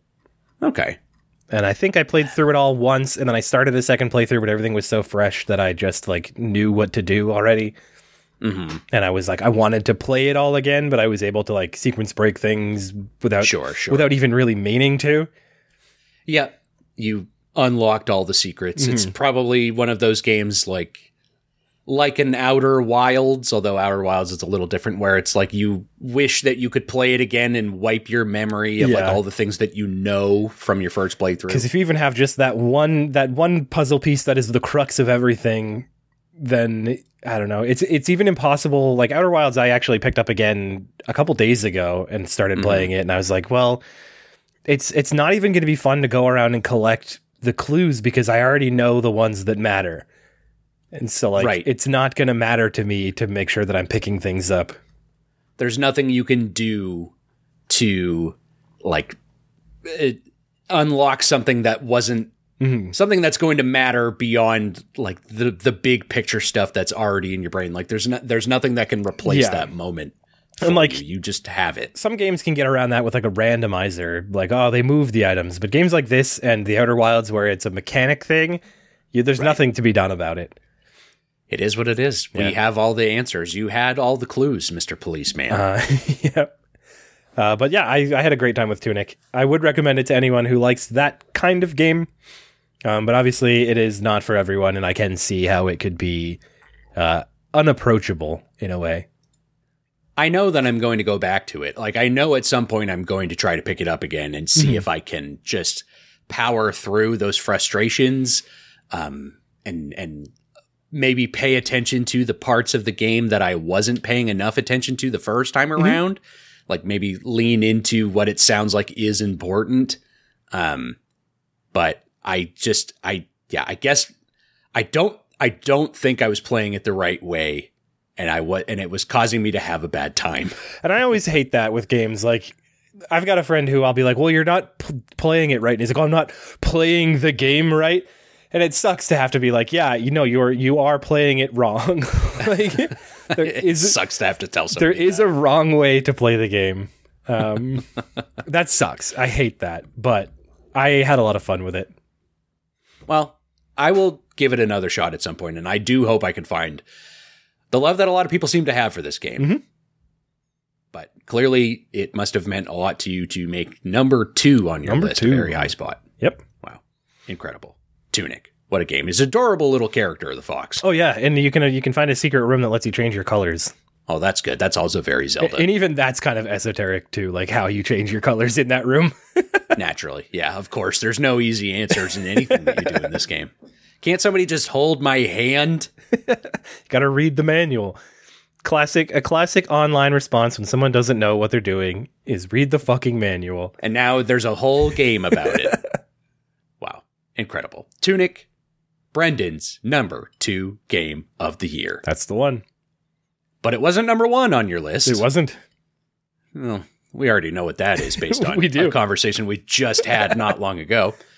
But I guess I'll go before you do that. All So right. we can have a nice long convo about that game. Uh, my number one game of the year, believe it or not, was Neon White. Oh wow, yeah. You played a lot of it. I played a lot of that game. You know that because you were kind of my main competition when it came to like Yep. friend leaderboard times. Um, I picked that game up after you did, but uh, once I started playing it again, you jumped back in, and we kept trying to outdo each other's times Yep. and levels, which was really fun. Um, I think the drive of yeah, trying to find the way to beat the level, each level as fast as you possibly can with the tools at your disposal. Uh, yeah, trying to beat friends' times, developers' times, like earn all those medals and things, and finding ways like I oh, oh I had never considered that I could just skip what the level lays out to be like you have to progress through this whole entire portion of a map. You can if you just twist your perception of it a little bit, Mhm. you can cut off like so many things that are built into the game. Like you don't have to do many of the things. And the moment that that clicks for you, and you're like, oh, wait a minute, I have, I have, like, you feel like you have outsmarted Yeah. The, developers who put that in there in the first place. Yeah, the only stipulation of the game is you have to kill every enemy before you exit the level. Uh, Yes. That's the only reason you have to go to any area is to kill the enemies there. So sometimes you'll get levels with entire sections with no enemies in them. And it when you finally realize like I don't even have to go in there. I could Right. just jump off the building here and go right to the end. right, right. wild. Progress past all of it, or like I can jump at this weird angle off of this like waterway that makes me move really fast. Mm-hmm. I can jump off of this and have a window into this building that's just next to me where all the enemies are. Yep. I can launch an explosive in there, hoping that like the blast radius Mhm. kills all the enemies in that room. And then I float my way down to, yeah, like the end path Yeah. of the level. Uh, restarting is so quick. Like if you realize you missed your shot, you tap R and you're back to the beginning. Um, snappy, very snappy. which is which is good and bad. I found myself resetting when I didn't need to. Sometimes, like Yep. I would think that I missed something, and then as I'm pressing the button, I see that I didn't miss it, but I've already reset. like, That's something I did a lot. That's something I've been doing a lot in like the last week with OlliOlli World has Yeah. like a quick reset you can do where I'm like, damn it, I didn't land the trick. And then I do land the trick, but still restart the level. I'm like, no, I finally did it. you've already, your brain has already input the move to your hand. like, I know, I know. I, it's it's the muscle memory of like trying to do the thing, but then yeah, knowing, oh well you didn't you didn't get it. No, but you actually did. yeah, yeah, yeah, Neon White is really good with that kind of quick restart, which I think is important in a game like this where it's all about, yeah, just speed running. And it, I'm not even like, I don't speed run games. You sometimes will speed run games. yeah. Um, I don't. And it's not like I would go out there and try to be like a world record setter in this, but this makes anyone feel like a speedrunner. Yeah. Yeah. It wants you to to go fast. And I actually think you have to. I think you have to get a certain amount of like high tier medals to be, even be able to progress the game. Yes.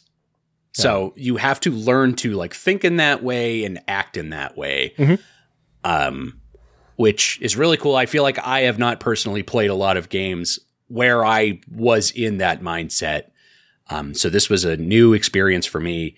Um, the mechanics of like you are speed running through levels and shooting enemies, but it's all card based, like based on the cards of guns that you pick up. Um, but even that at first seems really daunting and confusing because you're like, it's like a s- platforming card based game, Yes. but then you realize it's not really that like at all. I actually almost didn't pick the game up. I had to wait until a friend recommended it to me because I saw the pictures in the trailer and I was like, "It's a you're a, it's a fucking deck builder. Like, what is this? I don't want to have to shuffle my hand of cards around. Like, but it's not really. You can only hold two types of cards. yep. Uh, yep. This is true. But that's and kind then of there fun. are moments where you have to consider well like should i burn this card to grab this other type of card Mhm. um, which is all color coded so like you'll see an enemy in the level well if i kill them i know that i will get this other thing yes, like i do have to kill them but like at the sacrifice of being able to pull off this jump that i can see coming up Mhm. um, so it's not even really yet i had the same initial turnoffs where i'm like i don't want to play like a card based i'm not huge into like deck building games in general yeah, um, but jumping into this and realizing, oh yeah, that's not that's not what we're doing that's here. not at what's all. happening. Yeah, yeah. It definitely it, it looks like it. Like if you're looking at screenshots, you'll you might think that's what it is, but it's really not. Um, and it's not. It never becomes like a thing. I think the only time I ever felt like the card system was weird was when I had to switch between the ones I was holding to like pull off a trick. Like if you use one, it switches to the next one. But like sometimes you could have two of one. Right. Like I'll have two snipers and a and a shotgun, and like I want to use a, sh- a sniper and then the shotgun. But if I just use a sniper, it's not going to switch me to the shotgun, so I have to like manually switch and then do it real fast. Uh, Yeah. And that can be difficult to pull off sometimes, but otherwise, it's never too bad. And this is a game that uh, I can't imagine having played on console. We both played this on Steam, and Mm-hmm. if you had had to play this even with a controller on Steam, like Oh my god! that, I, I, I can't imagine not using a mouse and keyboard for this. there are some flicks and like you would whip the camera around sometimes to do certain skips, and I can't imagine that would be miserable unless the game ran slower. It is on Switch, so it definitely runs slower on there. That's true. Um, but playing on PC with a controller, yeah, that would just be absolutely mad. It'd be a nightmare. Yeah, I wouldn't. I wouldn't even consider it. I think I did try to do that with like my sensitivity turned all the way up in my sticks on a controller, and it was just it was yeah a It's disaster. Like, uncontrollable. yeah, it's just spinning. You would spin it like 360 degrees on accident because you can't Yeah. help it. yep. Yeah, that was a nightmare. The gameplay is really cool. I think the style of the game is really cool. Yep. Um, it's pretty simple, simple and clean. I would I would say, which Yeah. are two words together that Brendan is very fond of. Yep. Yep. You know what you just did. It's a video game po- podcast after all. um, the characters are all kind of dumb and their dialogue is really dumb, but Yeah. the more it went on, they really grew on me. I was like, all right, this is, you know what? I'm enjoying it. Uh, yeah. No, I would agree with that. It's got that kind of like anime high school Oh, yeah. shitty game writing. Um, but it knows that's what it's doing, I think. And I think that's okay. Uh, what I didn't like about the game were the boss fights.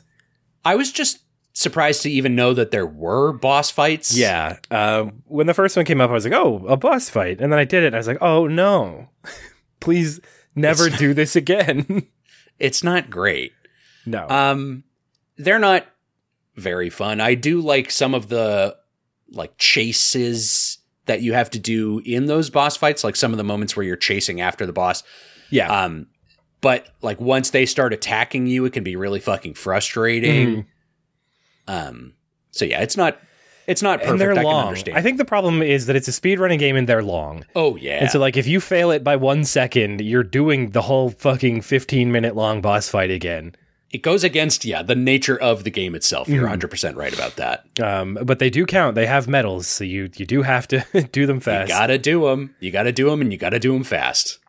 yep. Um, and that also leads to frustrations with like those level rush modes. Once you finish the game, Mhm. like you can make it all the way through the entire thing, but fuck up one level and have to start the whole thing all over Yep. again, which is like over an hour. But that is what that challenge is. Yeah, so that's you the can't whole really point hold of it it. against it. Yeah, I, I never did the Hell Rush for the whole game. I did the Heaven Rush, which is you get three failures, I think. Yes. Uh, the Hell Rush, you get so. one. Yep. And if you fuck up, that is the end of it. That's it. it. You have to Yeah. start all over again. Yep, and then you also get the Mikey Rushes, which you do every level with the uh, rocket launcher, which lets you rocket jump and grapple. I think so. Yeah, I think that's right. I think the rocket launcher has the grapple. But you have an infinite rocket launcher, and you have to do every level, which was most of them were not designed to be done with the rocket launcher. Yeah. so Uh, it's very game breaking. Yeah, uh, well, sometimes, and then sometimes it's like this is much more difficult than I think it needs to be. yeah limiting like you might be in a room full of like explosive barrels or something Mhm. and like if you or like those lines that cut through the level that if you touch it Yeah, it explodes it and you shoots you. die Yep. um and yeah with the rocket launcher it's like very easy to trigger something like that so you have to think about it in a very different way Mhm. so that's kind of a fun thing i think the music in this game fucking rips Yep, yep. It's so good i have this soundtrack saved to my apple music library it's wicked good There you go. there's like lyrics in some of them, like the Cloud Nine song where it just keeps going Cloud Nine. Cloud It's awesome. Nine. that game rules. I love the music. I love the gameplay. I love the style. I love everything about that game. I wouldn't have thought it would become my game of the year. And I sat down and looked at the list and looked at one and two. And said, Am I putting Elden Ring, Elden Ring at the top of my list because I feel like I want to or because I feel like I have to? And I decided, you know what? I want to do this. And I made the change and I'm feeling good about it. Neon White is my game of the year. Yeah, there you go. Uh, an incredible game that I will at some point go back to and finish those hell rushes to get through every level. I Oh, swear man. on it. You're gonna have to play the entire game again just to relearn the levels. Just remember how you're supposed to actually do everything. yeah, I know. That's going to be a disaster. I should have done that earlier, but now now it's going to take me three times as long. I want to say I did all the heaven and hell rushes for all the friends. Maybe Yes. not yellows. Maybe I didn't do yellows hell rush. Those are also difficult, but at least they don't take over an hour. Yes. They might take over an hour of you repeatedly trying to do them. no, but the, but a full run is again. like 15 minutes. exactly yeah, much more manageable. Mhm. Uh, those ones I knocked out, but I swear, I swear to you now, Brendan, and to all of our listeners, I will get those two hell rushes, the white one and the Mikey one. And the Mikey one. Uh, I probably won't do that, but I said it in a public forum, so now I feel obligated. Now to. you have to. Uh, I've made a huge mistake, but not a mistake at putting Neon White as my game of the year. Brendan, Bam. it is time. It's time to talk about Elden Ring. I've never really given you much of a chance to do that on our podcast before, but uh, I don't think so. Elden Ring is your game of the year. It was my number two game of the year. Mm-hmm. I don't feel equipped to talk about it, but I know you are. The floor is yours. Uh, I don't even know where to begin with Elden Ring. Uh, I know that's the tough part. Elden Ring, for anyone who doesn't know, is uh, the next or the latest in the line of Souls games, Soulsborne games, people call them. Uh, this one does something majorly different in that uh, you have a jump button, and that's fucking wild. also, Game breaking. also, it's open world, uh, and that's I think uh, a, a huge positive and also a huge negative for the game because just like all the other like Souls games, it gives you very little direction. Um, I would say this one gives you the most in that the bonfires actually point you to the next bonfire along the golden path. Without that, I don't know how Yeah. you would be able to play this game. No, I don't. I don't think you would. So every area has a boss, and there are certain bonfires in the area that the game considers to be the golden path through the area, and those will point you to the next one, eventually straight to the boss. Um, but apart from those, there are hundreds of other ones just all over the place. Uh, eh, tons of things to go do at any given time. Um, and it's overwhelming. I spent, I want to say, 10 hours banging my head against the first boss of the game. Uh, and like at the time, I was like, this is the hardest Souls game they've ever made. I can't beat this first fucking boss. What am I doing wrong? And what I was doing wrong is that I was fighting the first boss uh, and not exploring the world.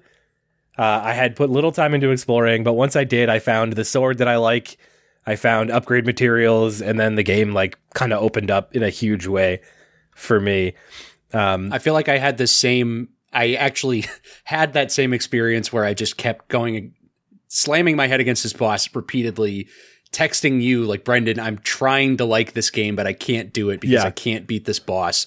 Like, what am I doing wrong? And that's exactly what you said to me. You said, "Don't do it yet." yeah, The game has directed you to this boss, and you should not be doing this yet. You need to explore what this game offers you Yeah. before you like try to do this kind the of thing. meanest That's- thing the yeah. game does is it tricks you into thinking you should go fight the first boss. Yeah. Um, Yep. What's really fun about it though is even though that's the first boss it directs you to, you you can go almost the entire game without even entering that area. Like that once you beat that area, it lets you out into a lake. And like the lake is where the, the next boss canonically would be uh, at this like wizard school. But you can just walk around the castle that's blocking the lake and you never have to even set foot inside of it until like it comes time to open the big door at the end where you need to have killed all the the, the dark souls or whatever.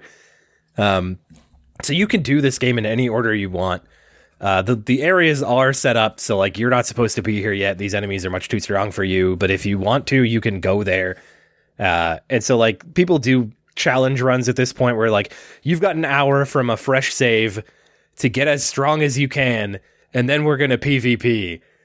Like so, people run around. They've got like plots rooted out to like how am I gonna go get this weapon that I need and this charm that I need. Uh, That's really funny. yeah, so you can just do some wild shit. Uh, and kind of like in Tunic, there's a lot of puzzles in the game that it it does not tell you anything for. Like there are these big things walking around with like bells on their backs, these big stone dog things. Um, and they're just walking for the most part. Later on in the game, they start shooting magic beams at you. Uh, but early on, they're just walking around, and you're like, I want to get up on that thing, um, but I, I must have to like jump on it from above. I'm gonna have to find some way to get above it and jump down. It took me, I want to say, like 80 hours to figure out how to get them to go down to the ground so that you can just climb up on their back. Same. And that's fucking wild. And I loved it once I figured it out. Because there's one that's in like a, a valley that looks like you should be able to climb up onto the rocks around it and leap onto its back. Um, and that's the one I eventually was like, fuck this. And I just started like wailing on its legs and figured out that it's got these like crystals that you have to break and then it falls and lets you in. Fucking cool. um, there are sections where you'll like open a chest and it'll teleport you to some area you're not supposed to be yet. And you're like, oh, oh God. God. how did I get here? Where am I?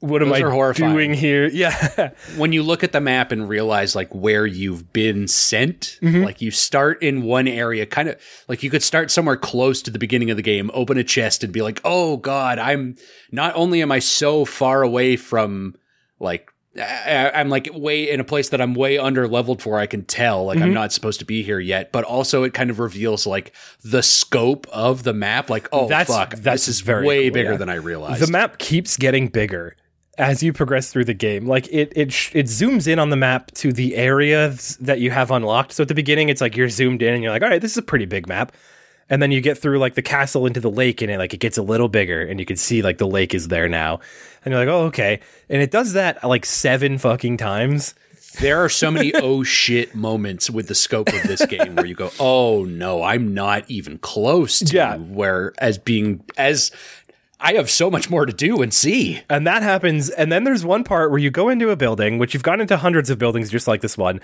and you push a button and you're on an elevator. And you're like, all right, an elevator. And the elevator takes like five fucking minutes. And you're like, how long is this elevator going to go down for? And you come out of it and you're in this giant cavern with stars in the sky. Like you're in another world now. And you pull open your map and you've got a second map. and that's welcome to the new new game. Yeah, just like oh no, oh no, this map is twice as big as I thought it was.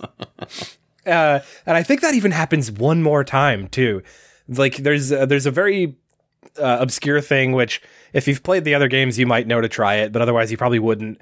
You fight a boss and there's a, a waterfall and there's a uh, a coffin on the waterfall and if you get in the coffin, it goes over the edge of the waterfall and takes you into another new map. Mm-hmm. Uh, and it's just fucking wild. I got the platinum for that game on my As first character. Yeah, it actually wasn't bad. It's the only Souls game so far that I have platinumed. Just uh, took a lot of time. Yeah, uh, I think I had to start a new game plus to get a weapon that I had missed. Yeah, um, but otherwise, I, I got everything in one playthrough. Um, very cool game though. Uh, a lot of secrets. Like I said, there's one really obscure thing that was kind of a pain in the ass where you have to have a certain helmet and go stand in front of a statue and do a certain emote to get it to open a door.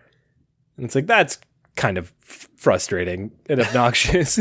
a lot of dumb stuff like that in that yeah. Yeah, that's true. I love that kind of thing though, because again, that's something they've done in Dark Souls previously. There's a secret boss in Dark Souls three, I think, where you have to go to a certain place and use a certain emote and then it will take you. Dark Souls 1 even did it, actually. You have to get in a nest and do the crouching emote, and then a big crow picks you up and carries you back to the, the tutorial area.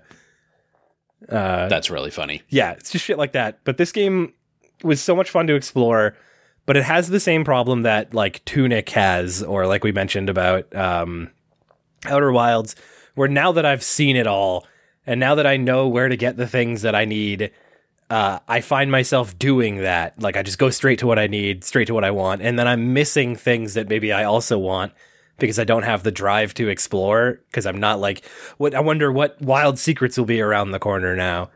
Mm. Um, but I played that game for probably 140 hours on my first playthrough, uh, and I enjoyed every second of it. I think it was except like the first eight hours when I was bashing my head against the boss. That that sucked.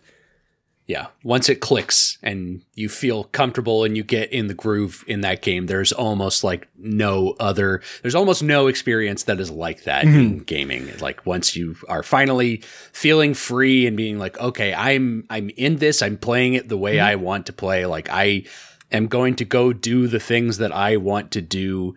Yeah, it's like otherworldly. Yeah. Like just incredible. It's so good. And there's tons of like little secrets and hidden mechanics and things. Like, uh, did you know when it's raining, electric magic does more damage? I did not know that, but that makes sense. Yeah, it does 10% more damage, and fire magic does 10% less damage in the rain.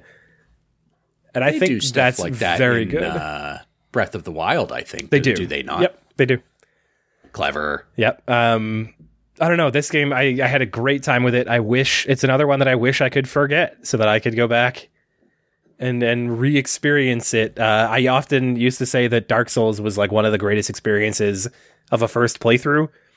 Just like as you came around a corner and opened a door and realized where you were and how this world connected, this did something similar but in a different way. Where it was just like there's so much hidden here. There's if you go poking around any given corner, you'll probably find something cool. Um, Yeah. Rewarding with stuff like that. You don't Absolutely, feel like you're yeah. wasting your time very often, which Yep. is huge. and there's like all kinds of like hidden bosses and stuff that maybe you wouldn't see. Like if you kill all the shopkeepers in the game, like there's these little guys that sit around fires and have little tents, and if you kill all of them, you can collect uh, their their bell bearings, which lets you buy their stuff from the shop in like the hub area. Um, but if you kill too many of them, this like force from another world will start hunting you down uh, as like a punishment for doing it. It's very good. All kinds of crazy shit. And some bosses only spawn at night, like in certain areas. There's like uh, some truly classic fights, I feel like, like all time video game boss fights. I Mm-hmm. can think of several in this game that I would count among those, like the, what is it, Lady Millennia? Malenia, yep, she's fucking brutal. She was so hard for me until I realized that I just needed to block. efficiently. Yeah. Easier said than done. Well, because I could get her down to her second form, and her second form starts with her flying in the air, and then she bombs the ground and does this huge AoE explosion. And I was like two handing my katana and never blocking anything. I just dodge everything, uh, Right. and I could not figure out how to how to survive that attack. And then I was like, "Fuck it!" and I pulled out a shield and I blocked it and took no damage at all. I was like, "That's all I had to do the entire time was just block the goddamn." The answer was in front of you the whole time. Yep, yep. I did get a fun sequence break though, where I in that same area right before that boss, there's an elevator shortcut. I climbed up to the tower where the elevator shortcut would go once it's unlocked, and I accidentally threw myself into it. And Nice. my character died on the way down, but it didn't fade out until my character hit the ground, landed on the button that triggered the elevator, and I faded out as the elevator went up to like the Hell the yeah. open position. So I skipped like that entire last area accidentally. Huge win Oh, for yeah. you. Great, great times. That's really funny. Um, Uh, this is a very fun game. I thought the final boss kind of sucked, but what can you do? Uh, I yeah. I mean, it was again, you know, in a game that I think has some incredible bosses. I don't know if I would count that as like the best ones in the game, but No. I thought it was still pretty good. No, I think my favorite boss was this the big glowing yellow guy that you fight your first time heading up to the tree. Yes, I thought Yep. he was very fun. Yeah, that was. oh, and then the deer, the deer that flies around and shoots magic at you. I thought was also very fun. I like the big weird snake guy. Uh, the one in under the volcano Yes, Yeah, that- that was the guy with fun. the unsettling voice. where you have to use the special weapon to fight him. Yeah, I thought the special weapon was so dumb that I loved it. Yeah, it was really good. Uh, okay, so I mean, I don't have much. This is why I wanted you to sort of take the lead on this one, Brendan, because I don't really have a lot to say Mhm. uh, beyond anything you've said. This I'm not a novice, like I'm not completely unfamiliar with Souls like games. I've played a few. Um, This is the first one I think I've ever beaten, though. That's fair. Um, and uh, I certainly, I mean, along with that fact, I've enjoyed it more than any of the other ones I've ever played. Um, yeah, everything you said, it's just like an incredible experience that never stops unfolding itself as you go along. Um, and it was really, yeah. Once once you get it, like once you're in the zone, it's like there's almost nothing quite like it. Yeah. Um, I think that the messages that people left all over the world were very funny. I Yep. Try finger butthole. yeah, try finger. Uh, why is it always you don't have the right? yeah, or the one where they sing it. You don't have the right. or you don't have the right. Is this dog? I- it's like a turtle. The dog thing was my favorite of like of the Dark Souls memes that people do with those messages. Writing dog in front of every turtle in the game. is- or any other creature that's so- not a dog. and then if you did see a dog, people would put horse. very good. I love it. That was that's the best one of those because there's always like the magnificent chest ahead whenever there's like a female NPC. okay. Um, all right. All right. yeah, and then the tri finger butthole, you know. Um, Classic. but the dog thing fucking kills me. People use that in really clever ways. Mm-hmm. So are those messages that's just there forever now? Like if I went back in the game, would they be in the same spots? I'm pretty sure they're only online uh, as long as the person who wrote them is online. Got it. so you can't it, see them got if they're offline. There's also a thing you can do in the game where you can put in a friend code, and you can have up to five of them, and that um, affects the pool of of messages and summoning signs that you see. So, like, uh, if you and I were to make a code, it would make it easier for us to find each other. Um, and so I joined a couple of those. I think there was like a a besties one, and then a, my, uh, some friends in, um, uh, of mine also set one up. But yeah, so so it's a pool, uh, but they're only there when you're online. Okay, cool. That makes sense. Mhm. Uh yeah, people very funny with that. Um I don't know. I, I don't have a lot else to say, Brendan. It's an incredible game that I you know, maybe it could have been my game of the year. Um, but is number two on my list, number one on your list. It's um I to think of how many years that we spent like waiting for this game and that became the meme like, ah, Elden Ring will never come out. Mm-hmm. And then it did, and it was way better than I think anybody had even very expected it to be. Very cool. The lore was cool. Some of the different endings were pretty cool. Um, so I guess this is, I mean, this is probably what happens every time one of these games comes out. But Brendan, here's the big question: Is it? You, do you think maybe it's your favorite of the Souls games? No, Didn't think so. nope. I think Sekiro is my favorite. Wow, bold choice. Mm-hmm. Sekiro and Bloodborne are are my top two.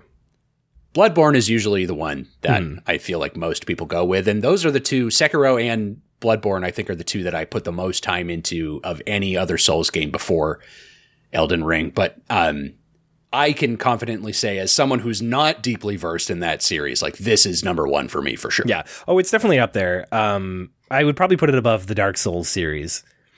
nice. Um, but I think they're all great. It, it's like a it's a very close race between all of them.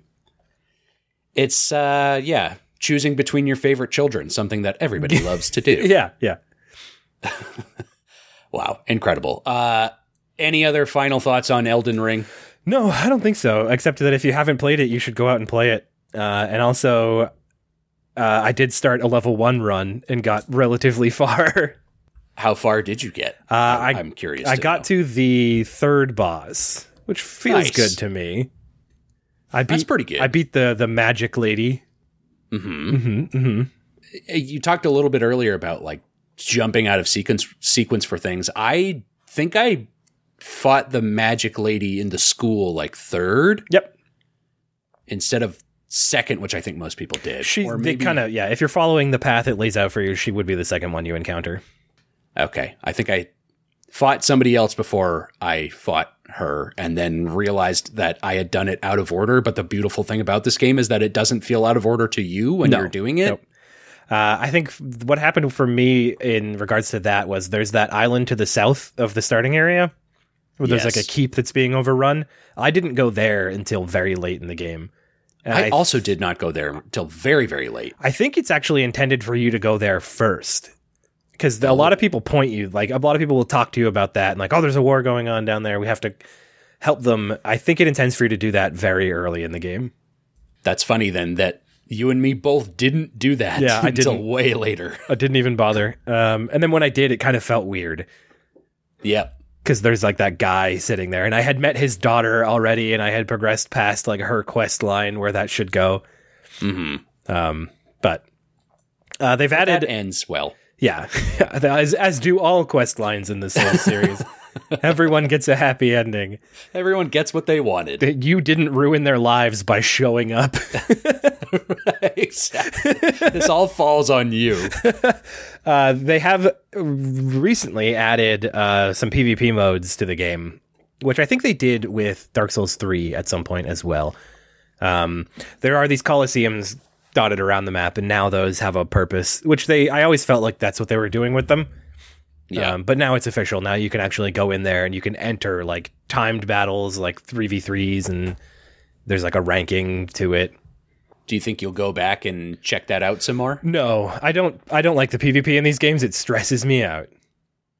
Uh, I would just get absolutely bodied by everybody that I find in those places, and yeah, I just yeah. I don't want to do that The- to myself. What I really liked about this game is that you didn't get invaded unless you wanted it, um, which didn't happen in any of the other games. Every other game, there was at least uh, a couple sections where you could get invaded, Mm-hmm. except I guess Sekiro. Sekiro had none of that. Uh, I appreciated that because that's one of my least favorite things that can happen in these kinds of Yep, games. yep. So No, I hate. that. I don't like the PvP. I'm bad at it. Well, then that means we're forever done with Elden Ring. hmm Probably not true. I, I probably will go back to it at some point and check it out again. Try a different run. Yeah, I hope they release a DLC. That's the. You think they probably will? I mean, it seems like they always do. They have for everything else except for Sekiro. Interesting. hmm Sekiro never got a DLC, but this one it looks like there's a spot on the map for it already. Okay. So we we might see because there's like the, a big lake in the center of the island that you're on or the landmass that you're on, and it it stays foggy. It's like a very easy place to to slap a new island. Just clear the f- the fog, and we've got a, a whole other section of the map. It's uh, the last oh shit moment that they'll ever give us. Yep. Yep. Just when you thought you were done, you're right back in it. Yep. Uh, so I hope they do. Uh, if they don't, I think that would be fine. Um, but I hope so. And it's a game that I'm going to give uh, probably a, a wide berth before I go back to it because I want Yeah. to forget some of the stuff. For sure. Try to go in as fresh as you possibly can, but they'll it'll never be the same as the first No, time. I'm still waiting to feel like I'm ready to go back to Breath of the Wild. And it's been, what, six years, seven years now? I'm kind of at the same point. I'm like, maybe I should do it again before the next one comes out, but I'm like, no. But it's not. Maybe I should do it in like 10 years or something. it's not fun know. when you know what's coming. I know. the The beauty is the exploration of the game. There's nothing to be done, Yeah. unfortunately. But you know what is done? Our top ten. Our list. our top 10 lists and our game of the year 2022 Mhm. podcast. A lot of, you know, uh, we were a little bit down on the games that came out this year, but looking at our two lists, like there are some, I feel like the games that were good were really, really good. Yeah. So you can at least feel good about that. Like, I'm hopeful that things will pick up in 2023. Um, but uh, what we were left with here, yeah, ultimately, I'm like looking over this and every one of those experiences and everything you described that I hadn't played. Like a lot of those games sound really appealing to me, and and I think I'm going to dig into more after we're done with this. Yeah. Absolutely. So, uh, you know, not not bad, we say. Yeah. Pretty good year for video games. Pretty good year for video games, better year for video game podcasts like this one. like this one. uh, okay, let's wrap this shit up. Uh, that was our Game of the Year podcast. Uh, got to recap at gmail.com if you want to reach out with what some of your favorite games were for 2022, or if you want to let us know what games you're looking forward to in 2023. hmm Uh, this, you know, as we've kind of moved forward with what our podcast is, we'd like to expand into other areas and might do some more video game stuff. We might cover some other video game topics in future bonus episodes. Yeah. So if there's anything along those lines that you would like to hear from us, also let us know at the email address, and perhaps that's something we could check out and discuss with all of you. Yes. Do that. We'd love it. Right? Right. We would like to play. Uh, great pull, Brendan. Great, great pull. Uh, speaking of pull, I'm going to go pull on my triggers on my controller to shoot guns because I love video games. Video games.